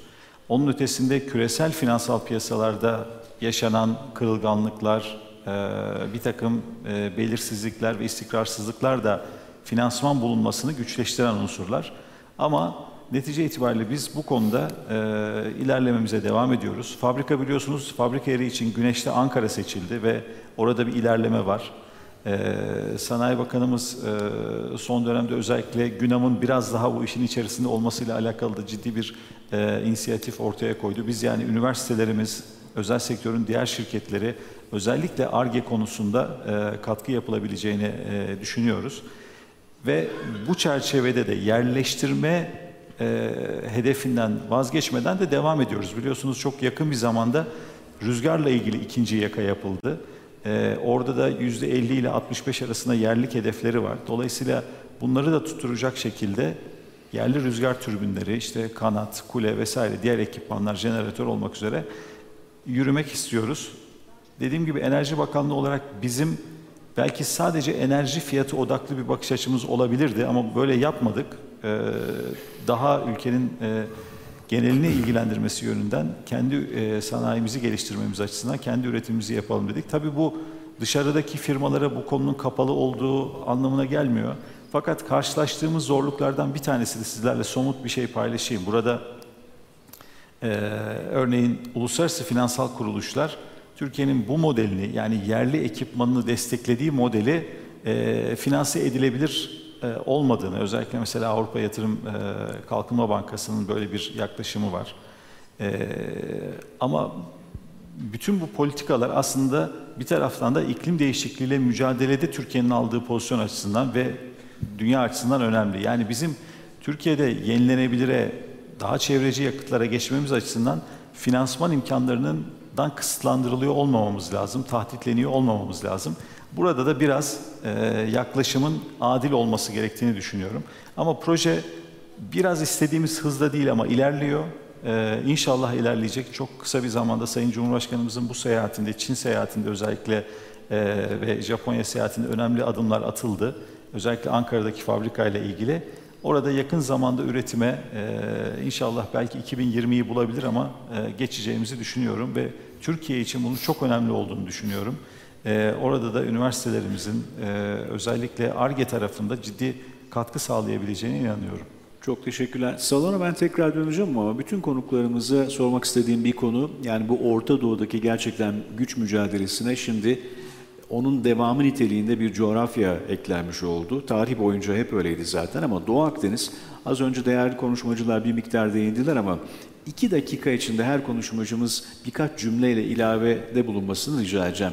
Önümüzdeki süreçte Doğu Akdeniz'de bir taraftan havalarda uçuşan füzeler, Kıbrıs'ta bir takım ülkelerin üs kurma veya üslerini tahkim etme arayışı, bütün ülkelerin askerleriyle, donanmalarıyla orada olmaya çalışmaları, Libya'dan Suriye'ye kadar uzanan coğrafyada kıta sahanlığı, deniz alanlarının kullanımı ile ilgili farklı argümanlar son derece önemli. Sayın Bakan Yardımcımız çok önemli bir şeyi de hatırlattı. Türkiye ile İsrail arasında da bir anlaşma çabası ve bir zemini aranmıştı. Gelecekte olur mu olmaz mı bunu bilemiyoruz. Biraz siyasi gelişmelerin de belki bunda rolü olabilir ama ekonomik gerçekler daima siyaset üzerinde belli bir şey yaratıyor. Bugün her ne kadar Türkiye ile İsrail arasında siyasi ilişkiler oldukça düşük seviyede de olsa hepimizin bildiği nedenlerden ötürü bir taraftan ekonomik ilişkilerin de devam ettiğini biliyoruz. Neredeyse 5 milyar dolarlık bir ticaret hacmi yakalanmış durumda. Dolayısıyla bu tabii ki hükümetlerin bir siyasi tercihiyle önümüzdeki günlerde şekillenebilir. Bu konuda, bütün bu konularda 2 dakika içinde görüşlerinizi alabilir miyim lütfen? Özetle söylemek gerekirse Doğu Akdeniz çok önemli. Sadece enerji açısından değil, jeopolitik açısından da çok önemli. Bütün bu konuların bir araya geldiği yer. Enerji tabii yeni keşifler oldu. Özellikle İsrail üretimi de geçti. Ve Kıbrıs etrafındaki kaynakların geliştirilmesi söz konusu. Ama aynı zamanda ulaştırma yolları. Hem enerji nakilatları hem de genel olarak ulaştırmada. Bu eski dünyanın merkezi. Burayı kontrol eden aslında stratejik anlamda da eski dünya dediğimiz bölgede önem kazanıyor. Dünyadaki genel olan rekabet ortamı, son dönemdeki artan belirsizlik haliyle Arap Baharı ve sonrasındaki gelişmelerden dolayı bu bölgeyi en öncelikli bölge haline getirdi. Bildiğiniz gibi 2010 öncesinde daha ziyade kazan-kazan perspektifi hakimdi bölgede. Böyle bir strateji içinde hem Kıbrıs sorununun çözümüyle ilgili hem de bölgedeki kaynakların gelişimiyle ilgili. Ama zamanla bir rekabetçi bir politikanın ortaya çıktığı anlaşılıyor. Böyle bir ortamda tabii ki kıyıdaş ülkelerle olan ilişkiler ve münhasır ekonomik bölge anlaşmalarının Türkiye lehine güçlendirilmesi. Tabii Mısır burada çok kritik bir ülke, onu belirtmek lazım. Ama bütün ülke, özellikle Libya'daki gelişmeler son günlerdeki, bu da çok hassas bir konu. Tabii ki Türkiye için en önemli olan konu, bütün kıyıdaş ülkelerle ilişkileri geliştirmenin yanı sıra Kıbrıs sorunu nedeniyle Kuzey Kıbrıs Türk Cumhuriyeti ile olan ilişkiler ve Türkiye'nin kendi münhasır ekonomik bölge hakları hem de Kuzey Kıbrıs Türk Cumhuriyeti'nin Türkiye'ye vermiş olduğu lisanslardan doğan haklardan dolayı bunları fiili olarak hem enerjiyi geliştirmek hem de orada deniz güvenliğini temin edecek tedbirlerin alınması. Bu tabii ki bir süreç meselesi. Diplomatik olarak iyi yönetilmesi gerekiyor. Çok tepkisel olmak yerine menfaatlere odaklı bütün aktörleri de dengeleyen bir politikanın kararlı bir şekilde sürdürülmesi gerekiyor. Evet. Bu zor bir konu ama Türkiye'nin elinin güçlü olduğunu söyleyebilirim. Teşekkür ederim. Sayın Gülnur Aybet'e de aynı soruyu sormuş olalım. Şimdi Doğu Akdeniz konusunda 2 boyut var. Yani bakmamız gereken biri hukuksal boyut, öbürü de kaynaklar ve kaynakların sevkiyatındaki güvenlik. Şimdi hukuksal açıdan 4 ayrı konu var aslında. Fakat hepsi birbirine bağlı. Ve aslında ortaya çıkan sorunların ana temeli bu 4 ayrı konuyu komprehensif yani bütüncül olarak bakmayan bir stratejinin olmaması. Yani hem Türkiye açısından hem de diğer ülkeler açısından. Şimdi bu 4 ayrı konu ne? Biri kıta sahanlığı hakları. Ki burada Türkiye uluslararası hukuk olarak en uzun kıyısı olan ülke olduğu için kıta sahanlığı hakları gayet bellidir. İkincisi münhasır ekonomik bölgeler. Üçüncüsü KKTC'nin hakları ve ki bizim buradaki yaptığımız sondaj araştırmaları onun üzerinden giden yetkiler. Ve dördüncüsü ülkeler arası yapılan sınırlandırma anlaşmaları. Yani bunlar 4 ayrı şey fakat bunları bütüncül olarak bir yaklaşımın henüz ortaya çıkmamasından dolayı çelişkiler var ve bunlardan ortaya çıkan bazı boşlukları da maalesef başka ülkeler kendi çıkarlarına göre kullanma girişimdeler. Bunun dışında LNG'nin daha önce bahsedildi daha az maliyetli hale gelmesi ve daha çok yani erişilebilir bir enerji kaynağı olması da İsrail'den bahsetmiştiniz Hakan Bey. İsrail'in yani farklı tercihlere doğru da bakmasını sağlayan bir konu aslında. Fakat burada da aslında üzerinde durmamız gereken şey şu. Yani birkaç sene önce LNG'nin çok daha pahalı olacağı, işte güvenlik açısından riskler olacağı konuşulurken burada tek alternatif sevkiyat yolunun Türkiye'ye bağlı bir boru hattı olduğunu konuşurken şimdi bakıyoruz resim biraz daha farklılaştı. Çünkü LNG daha kolay elde edilebilir bir enerji kaynağı haline geldi. Fakat şunu vurgulamamız lazım. LNG sevkiyatının güvenliği mi daha üstün yoksa boru hattının mı? Yani bunu üzerinden bir argüman kurarak bizim tekrar kıyıdaş ülkelerle bu konuda ilişkileri geliştirmemiz mümkün olabilir diye düşünüyorum. Çok teşekkür ederim. Şimdi tabii bütün bu konular gündeme geldiğinde caydırıcılığı, yani ülkelerin silahlı kuvvetlerinin, deniz kuvvetlerinin, donanmalarının gücü de bu politikaları, yani sahada kartlar masaya konduğunda şekillendiren önemli konulardan bir tanesi. Biz Sayın Murat II ile de bu konuları konuşuyorduk. STM'nin aslında çok yoğunlaştığı ve uzmanlık alanlarından biri de deniz sistemleri, deniz platformları, gemilerin geliştirilmesi. Önümüzdeki birkaç yıl içinde bir tür çarpan etkisi yaratabilecek, bir tür gerçekten kırılma yaratabilecek platformlardan biri. Anadolu gemisi de Türk Deniz Kuvvetleri'nin kullanımına sunulacak 2021 olarak hatırladığım kadarıyla planlanmıştı. Bütün bu konularda bu sistemlerin geliştirilmesi, planlanması konusunda tabii Savunma Sanayi Başkanlığı'nın önemli bir rolü var. Bütün bunların üzerinde yoğun olarak çalışmaktalar.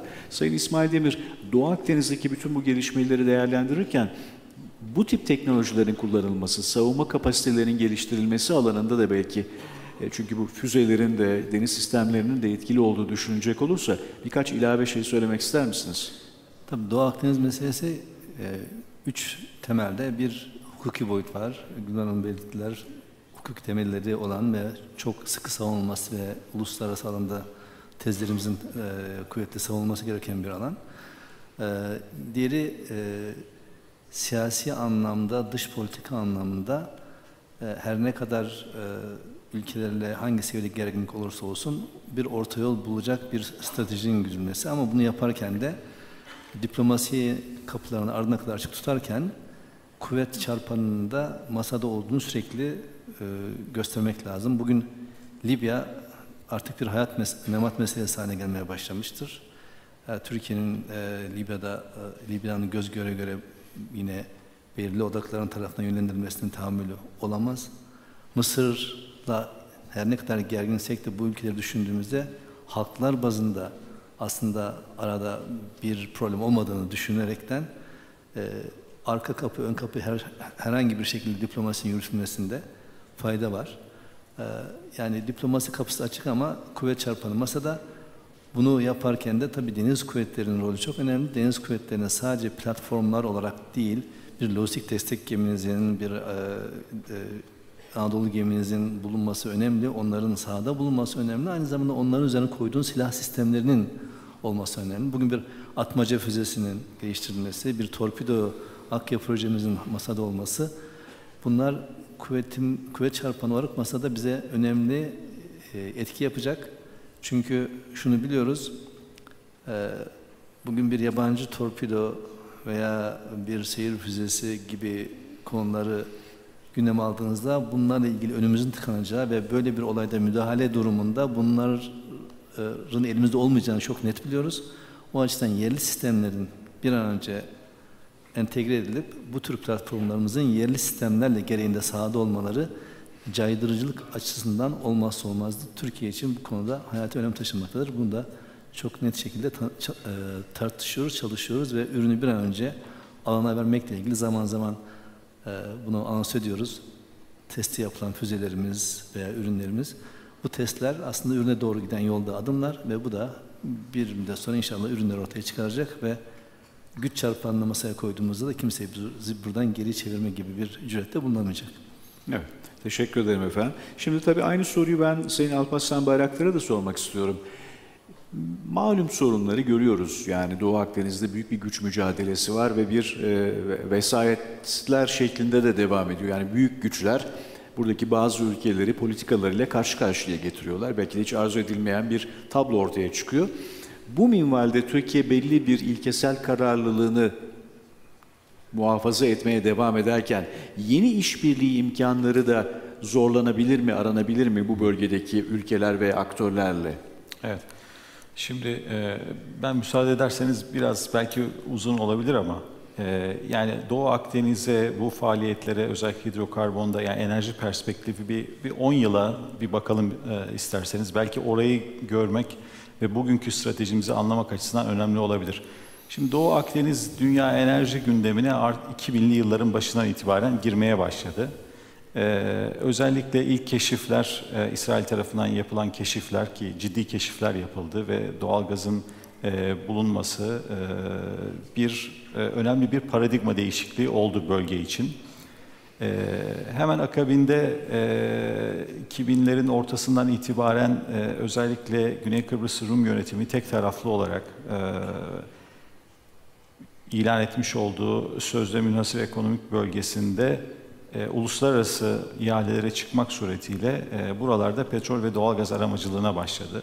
Türkiye Cumhuriyeti'nin tavrı bu dönemde hep özellikle Kıbrıs bağlamında devam eden tartışmalarda çözümsüzlüğe katkı yapacağını düşündüğü için bu sürecin, yani çözüme değil daha çok çözümsüzlüğe katkı yapacağı. Çünkü ortaya konulan modelde tamamen Kuzey Kıbrıs Türk Cumhuriyeti'ni, Türk halkını yok sayan bir yaklaşım ortaya konduğu için ciddi anlamda çözümsüzlüğe katkı koyacağı için buna karşı çıktı ve bunu defaatle her platformda ifade etti. Bu gelişmeler sürerken o dönemde işte İsrail-Türkiye ilişkilerinin önemli bir soğuma dönemine girdiğini biliyoruz 2010'lardan sonra. Ve tabii bir yerde kaynağın olması, bunun bulunması çok önemli bir şey. Ama bu kaynağın dünya piyasalarına veya tüketim noktalarına ulaşılması en az bu kadar önemli bir şey.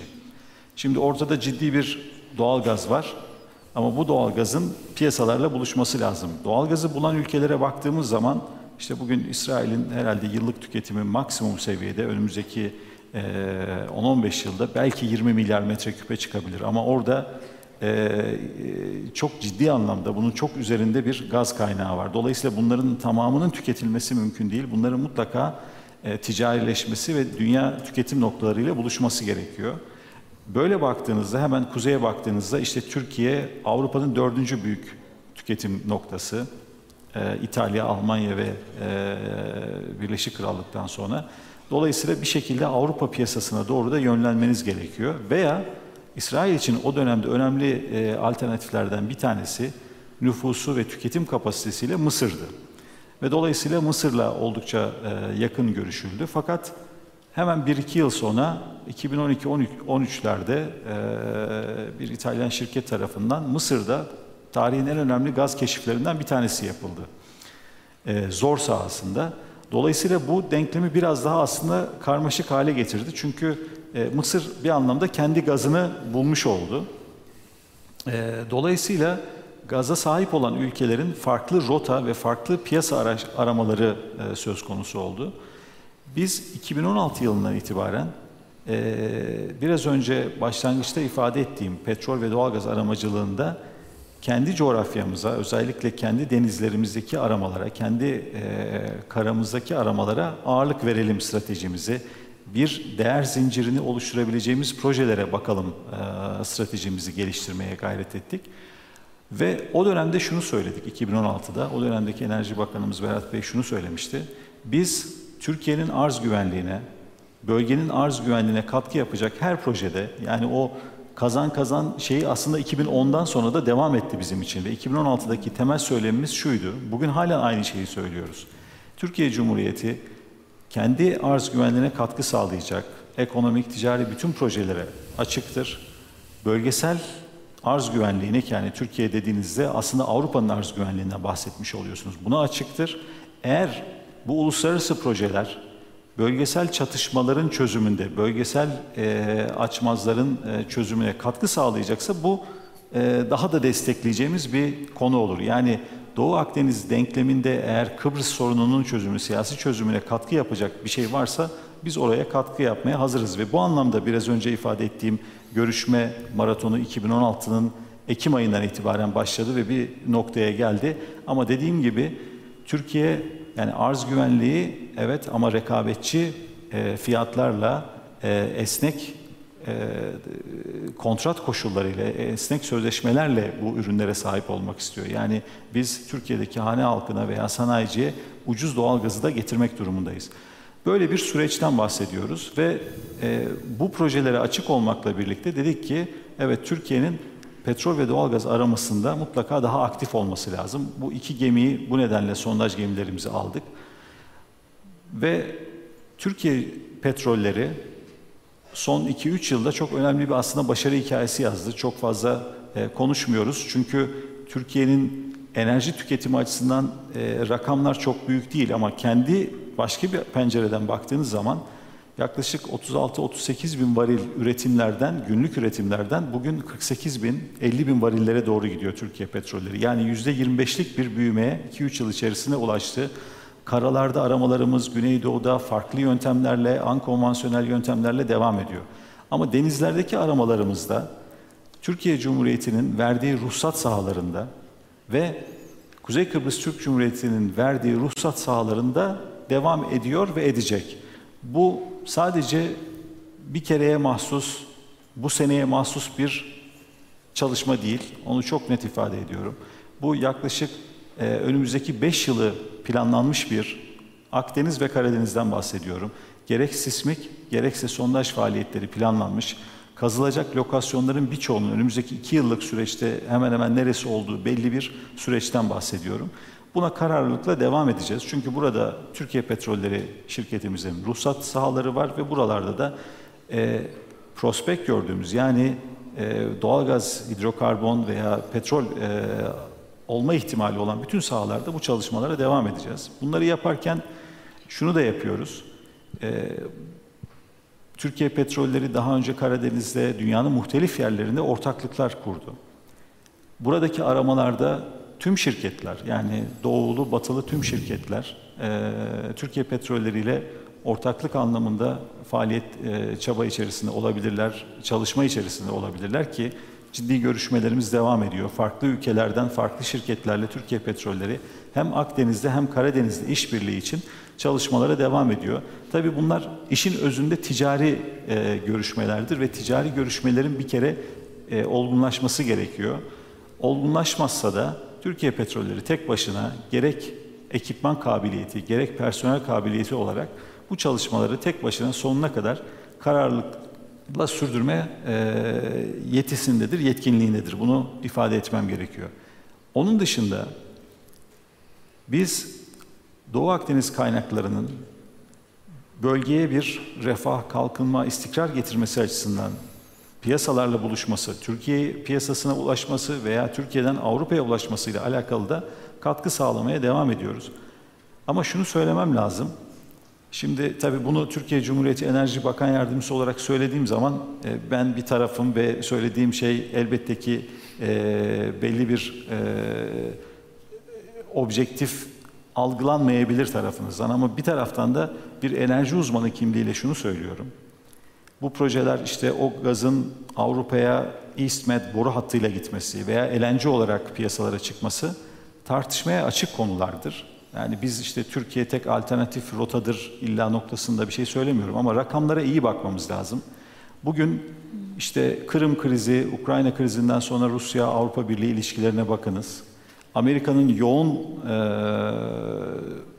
duruşuna rağmen yani özellikle Nord Stream, Kuzey Yakın Projesi'ne duruşuna rağmen biz şunu görüyoruz, Avrupa Birliği hala Rusya'dan aldığı gaz miktarı her geçen yıl artıyor. Çünkü bunun arkasında bir iktisadi gerekçe var. Daha uygun fiyatlı bir gaza erişiminiz varsa oradan o gazı alıyorsunuz. Şimdi ortada şöyle bulunması gereken sorulara cevaplar var. Yani biz Doğu Akdeniz'deki gazı buldunuz, işte çıkarmak için ciddi bir yatırım gerekiyor, bir boru hattı yatırımı gerekiyor ve günün sonunda o gaz İtalyan piyasasına geldi. İtalyan piyasasında hangi gazla rekabet edecek? O rekabette başarılı olacak mı'nın bir ciddi bir soru işareti olarak bırakıyorum. Ben cevabını biliyorum kendimce ama tabii dediğim gibi daha tarafsız bir soru olarak bunu ortaya koyayım. Onun dışında işte LNG opsiyonlarından bahsediliyor.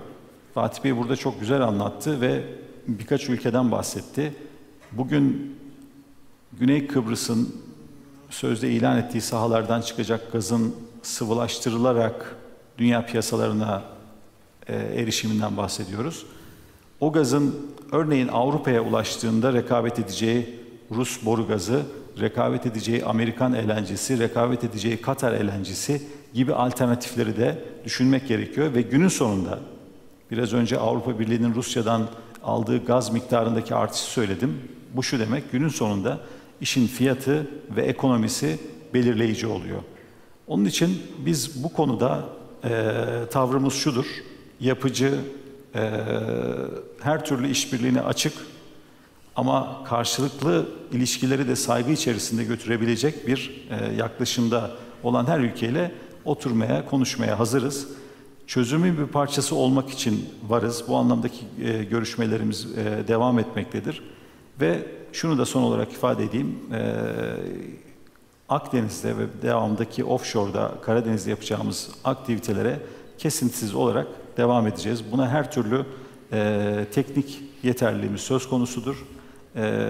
Ve bütün kurumlarımız, Dışişleri Bakanlığımız, Milli Savunma Bakanlığımız, Genelkurmay, Donanma son derece eşgüdüm içerisinde bu faaliyetleri de başarıyla şu ana kadar devam ettiriyoruz. Elbette ki hani böyle bir müjde vermek isteriz ama bu iş çok ciddi bir iş.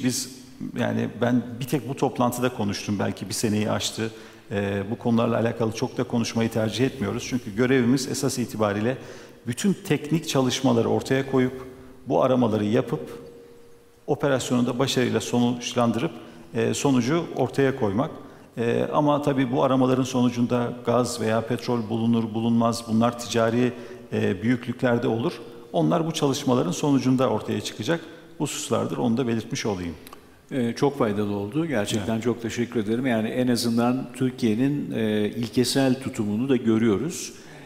Karşılıklı saygı çerçevesinde Türkiye'nin çözümün parçası olmak adına da bu bölge ülkeleriyle konuşmaya, yapılabiliyorsa işbirliği yapmaya açık olduğunu görüyoruz ve bu İsmet projesinin de her ne kadar bugün böyle bir güç gösterisine dönüşse ve ülkeleri böyle sanki bir araya getiriyor gibi görünse de nihai tüketiciye ulaşacağı noktadaki enerji maliyeti, fiyatının ne kadar olacağı bu sürecin realize olup olamayacağını bize gösterecek. O da günün sonunda iktisadi gerçek. Son derece önemli. Sena Alkan, CNN Türk. Sorum Savunma Sanayi Başkanı Sayın İsmail Demir olacak. Efendim, enerji güvenliği, güvenliğinin ayrılmaz bir parçası koruma ve savunma dediniz. Ben de panelle bağlantılı olarak şu soruyu sormak istiyorum. Acaba S-400'ler alındıktan sonra Doğu Akdeniz'deki gerginlik ve Akkuyu Nükleer Santrali'ni göz önünde bulundurursak Doğu Akdeniz'de bir ile ya da Kuzey Kıbrıs'a yerleştirilmesi mümkün müdür? İkinci olarak da caydırıcılıktan ve kuvvet çarpanından bahsettiniz. Ancak S-400 alındığı takdirde Savunma Sanayi Başkanlığı'na ve belki de şahsınıza yaptırımlar uygulanabileceği söyleniyor. Bu noktada size gelen bir bilgi var mıdır? Ve elbette böyle bir yaptırım olursa Türkiye bundan nasıl etkilenecek? Özellikle savunma sanayi. Çok teşekkürler. Tabii sistemin konuşlandırılacağı yer tamamen Türk Silahlı Kuvvetleri'nin kendi değerlendirmesi için de yapacağı bir şey. Ama Doğu Akdeniz'i şu andaki planlamalar içinde biz S-400'ü alıp da Doğu Akdeniz'deki denklemi değiştirelim diye öyle bir planlama yok. Ama Türkiye elindeki bir ürünü gerektiği zaman, gerektiği yerde kullanmak üzere harekete geçebilir. Bu da yine harekat planlayıcıların kendilerinin vereceği bir karardır. O günkü şartlarda en uygun tercihi yapacaklardır. Yaptırımlara gelince tabii yaptırımlar çok da sır değil. Yani bu çok açık belgelerde bir Amerikan yaptırımları dediğimizde, bir kassa dediğimizde neleri içerdiği az çok biliniyor. Herkes bunu çok rahat görebilir. Bu yaptırımlar bizim tarafımızdan da biliniyor. Onlar ne olduğunu bildiğimiz için biz onlara karşı tedbirlerimizi de alıyoruz. Daha önce benzeri bir soruda söylemiştim başka bir ortamda. Yaptırımlar belirli bir süre, belirli zorluklarla karşılaşmamıza yol açabilir. Ancak bunun nihai sonucu savunma sanayimizin daha güçlenmesi, daha bilenmesi ve geleceğe çok daha sağlam adımlarla yürümesi anlamına gelecektir. Yani bu bizi caydırmayacak, daha kuvvetlendirecektir. Geçici etkileri olabilir ama bu geçici etkilerin sonunda biz daha kuvvetli çıkacağız diye düşünüyorum. Şimdi tabii Sayın İsmail Demir'in yanıtı da önemli. Diğer taraftan şunu da ben hatırlatmak isterim. Bugün Türk Silahlı Kuvvetleri'nin terörle mücadelesinde gerçekten bir çarpan etkisi yaratan İHA ve SİHA sistemlerini Türkiye yerli ve milli bir yaklaşımla geliştirme noktasına geldi ve bugün dünyada da bu konuda belki de en yüksek kapasiteye sahip olan 5 ülkeden biri oldu. Buraya gelirken de bu yaptırım süreçlerinin aslında bir, ne diyelim, bir olumlu bir hızlandırıcı etkisi de oldu geçmişte.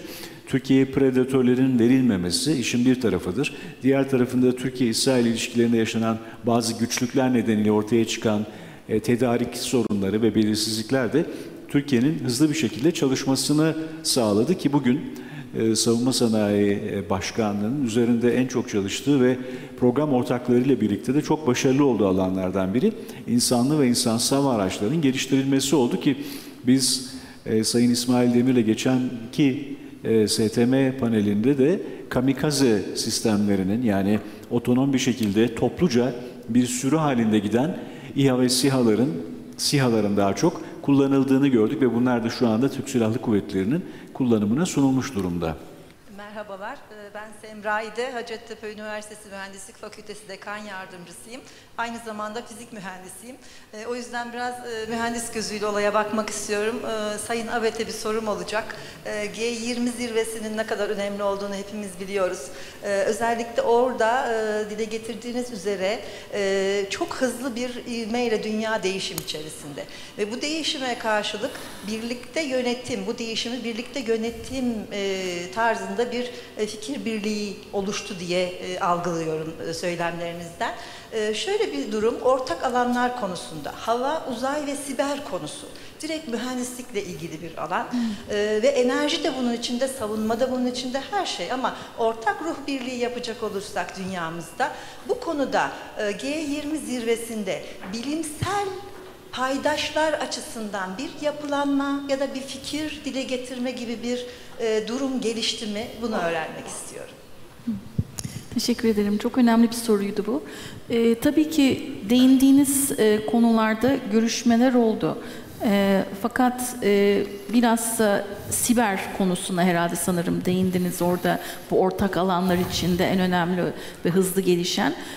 Bununla, yani bilimsel ortak bir paydaş durumuna henüz G20 ülkeleri maalesef gelmediler. Fakat bu konuda da birlikte bir ortak mücadele olması gerektiğini, bu dediğim gibi konuşmamda da henüz parametrelerinin tam ne olduğunu tam bilmediğimiz. Mesela ben hani bir NATO uzmanı olarak şunu söyleyebilirim. NATO'da konuşulan konulardan bir tanesi siberle ilgili. Mesela bir siber saldırı geldiği zaman biz bunu NATO Anlaşması'nın 5. maddesi altında değerlendirebiliyor muyuz, değerlendiremiyor muyuz? Yani bunun aslında hukuki boyutları da var. Sadece bilimsel açıdan değil. Onun için bütün bu yani siber konusunun hukuki olsun, yasal düzenlemeleri olsun, nasıl bunlara cevap verileceği konusunda kategorilerin oluşmasında olsun, aynı zamanda da bilimsel açıdan dediğiniz gibi bunlar halen hazırda hem ülkeler arasında hem G20 platformu gibi oluşumlarda hem de NATO gibi uluslararası kurumlarda görüşülerek ortak bir zemin arayışında diyebiliriz ülkeler. Bu da değindiğim gibi aslında birlikte yönetmenin bir parçası. Ama buna mukabil ülkeler arasında siber konusunda çok büyük bir korumacılık olduğu gibi, çünkü o teknolojiyi hani paylaşmak istemiyorlar kendi güvenlikleri açısından. Bir güvensizlik unsuru da var. Çünkü bunu ayrıca bir silah olarak kullanmak isteyen ülkeler veya ülke dışı aktörler de olabilir, ülkelerin desteklediği. Onun için o konuda da aslında ilerleme sağlamaya bir engel teşkil ediyor diyebiliriz. Teşekkürler. Burçin Çakır, doktor öğretim üyesi Başkent Üniversitesi'nden. Benim sorum Sayın Bayraktar'a. Yenilenebilir enerji konusunda ülkemizin çok verimli olduğunu güneş ve rüzgar açısından biliyoruz. Ancak bunların şebekeye entegrasyonunda tüm potansiyelimizi kullanma açısından Türkiye'yi nasıl görüyorsunuz? Ne kadarı gerçekçi anlamda şebekeye entegre edilebilir önümüzdeki 10-15 yılda ya da bunların entegrasyonunda ne gibi sıkıntılar özellikle teknik anlamda karşılaşabiliriz? Bunlar hakkındaki düşüncenizi alayım. Teşekkür ederim.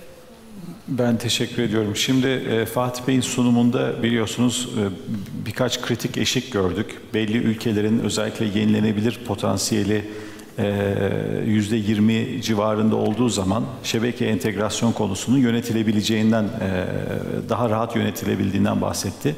Türkiye'de de genel algı ve Türkiye'deki elektrik sistem operatörünün, aslında bütün dünyadakiler böyledir, daha böyle konservatif, daha tutucu, onlar mümkün olduğu kadar bazı yük santraller işte kömür üretsin, 24 saat kesintisiz devam etsin, ben o yükü yöneteyim yaklaşımları vardır.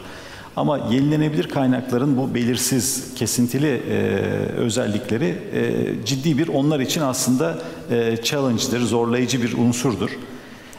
Fakat bu anlayışın da yavaş yavaş değiştiğine şahit oluyoruz. Biz özellikle bakanlık olarak şirketin, TEİAŞ'ın bu yaklaşımının biraz daha farklılaşması gerektiğini düşünüyoruz. Onun ötesinde özellikle yani enerjide son dönemde yaşanan, çok yoğun yaşadığımız, onun için de biraz burada siber güvenlik tarafını konuşuyoruz. Ciddi bir dijitalleşme ve enerjinin IT ile iç içe geçtiği bir döneme doğru gidiyoruz. Bu çerçevede talep tarafı yönetimi, yani tüketicilerin de oyunun bir tarafında olduğu, onun dışında daha esnek santrallerin, ki bu anlamda doğalgaz önemli bir rol üstleniyor. Yani daha hızlı devreye girip çıkabildikleri. Ama başka bir şey, Fatih Bey de bundan kısmen bahsetti. Enerjideki yeni oyun değiştirici ve gerçekten aslında enerjiyle ilgili bugün konuştuğumuz hemen her şeyi değiştirecek gelişme, depolama alanındaki yaşanan gelişmeler. Yani bugün dünya elektrikli araçların gelişimini konuşuyor. Dolayısıyla siz elektriği depoladığınız ölçüde, bunu belli bir ölçüye ulaştırdığınız ölçüde aslında birçok sorunu, bahsettiğiniz şebekeyle ilgili sorunları minimize etmiş oluyorsunuz. Bu dönemde yani biraz önce ifade etmeye çalıştım. Yani neden yeni oyun değiştirici diyoruz buna? Çünkü elektrikteki temel bu depolama problemi çözüldüğü zaman artık güneş, rüzgar, kesintili veya hidrolik kaynaklardan üretilen elektrik çok daha rahat sisteme entegre hale gelebilecek. Sistem birbiriyle daha konuşur hale gelecek. Bunun yanında tabii yani depolama teknolojileri deyince büyük hidrolik pompajlı depolamalardan da bahsediyoruz. Bununla alakalı da çalışmalarımız söz konusu. Dolayısıyla bu anlamda sistem entegrasyonu ve sistem esnekliğini sağlıklı yapabilmek adına çalışmalar devam ediyor. Bunda ciddi bir potansiyel bütün dünyada var. Ama günün sonunda çok risk alınabilir bir alan değil. Onun için hızımız çok iyi değil belki. Yani TEİAŞ'a bugün sorduğunuzda biz mesela hatırlayın 31 Mart 2015'te bir ciddi bir elektrik kesintisi yaşadı bütün Türkiye çapında. Orada o yükü yönetebilme noktasında yaşanan sıkıntılardan kaynaklandı. Bunun kesintili kaynakları ne kadar artarsa TEİAŞ'ın işi o kadar zorlaşıyor. Onun için daha emniyetli gitmeye çalışıyoruz. Ama dünyada teknoloji çok hızlı ilerliyor. Dediğim gibi IT ile enerji çok iç içe geçmeye başladı. Önümüzdeki dönemde bunları daha yakın görebiliriz. Ama nihai oyun değiştirici bence burada depolama olacak. O konuya da çok yakın bir şekilde bakmamız gerekiyor. Bugünkü toplantıda panelde enerji güvenliğini, fırsatlar ve tehditler başlığı altında ele aldık. Burada STM'nin öncelikle değerli yöneticilerine çok teşekkür ediyorum. Ben 4. yıldır katılıyorum ve moderasyonunu gerçekleştiriyorum. Son derece ufuk açıcı, son derece yararlı. Tartıştığımız, konuştuğumuz ve birbirimizle birbirini tanımayan bazı bu konuyla ilgili çalışanların da iletişim kurma fırsatı buldukları çok önemli bir toplantı ve Türkiye'de Sayın İsmail Demir gerçekten bu ölçekte başka bir toplantı da yok. O bakımdan buna destek olan herkese, Savunma Sanayi Başkanlığı da dahil olmak üzere teşekkür ediyoruz ve kutluyoruz. Ben Sayın Bakan Yardımcımıza Alparslan Bayraktar'a katılımları ve değerli katkıları için tekrar çok teşekkür ediyorum. Aynı şekilde Sayın Profesör Doktor İsmail Demir, G20 oldukça yorucu bir Osaka ve Çin ziyaretlerinin ardından Türkiye'ye dönerek bu toplantımıza iştirak ettiler, değerli görüşlerini paylaştılar. Sayın Gülnur Aybet Profesör Doktor, Cumhurbaşkanlığı Başdanışmanı, aynı zamanda öğretim üyesi bizlerle birlikte oldu ve de değerli hocamız Profesör Doktor Oktay Tanrısever'e çok teşekkür ediyorum.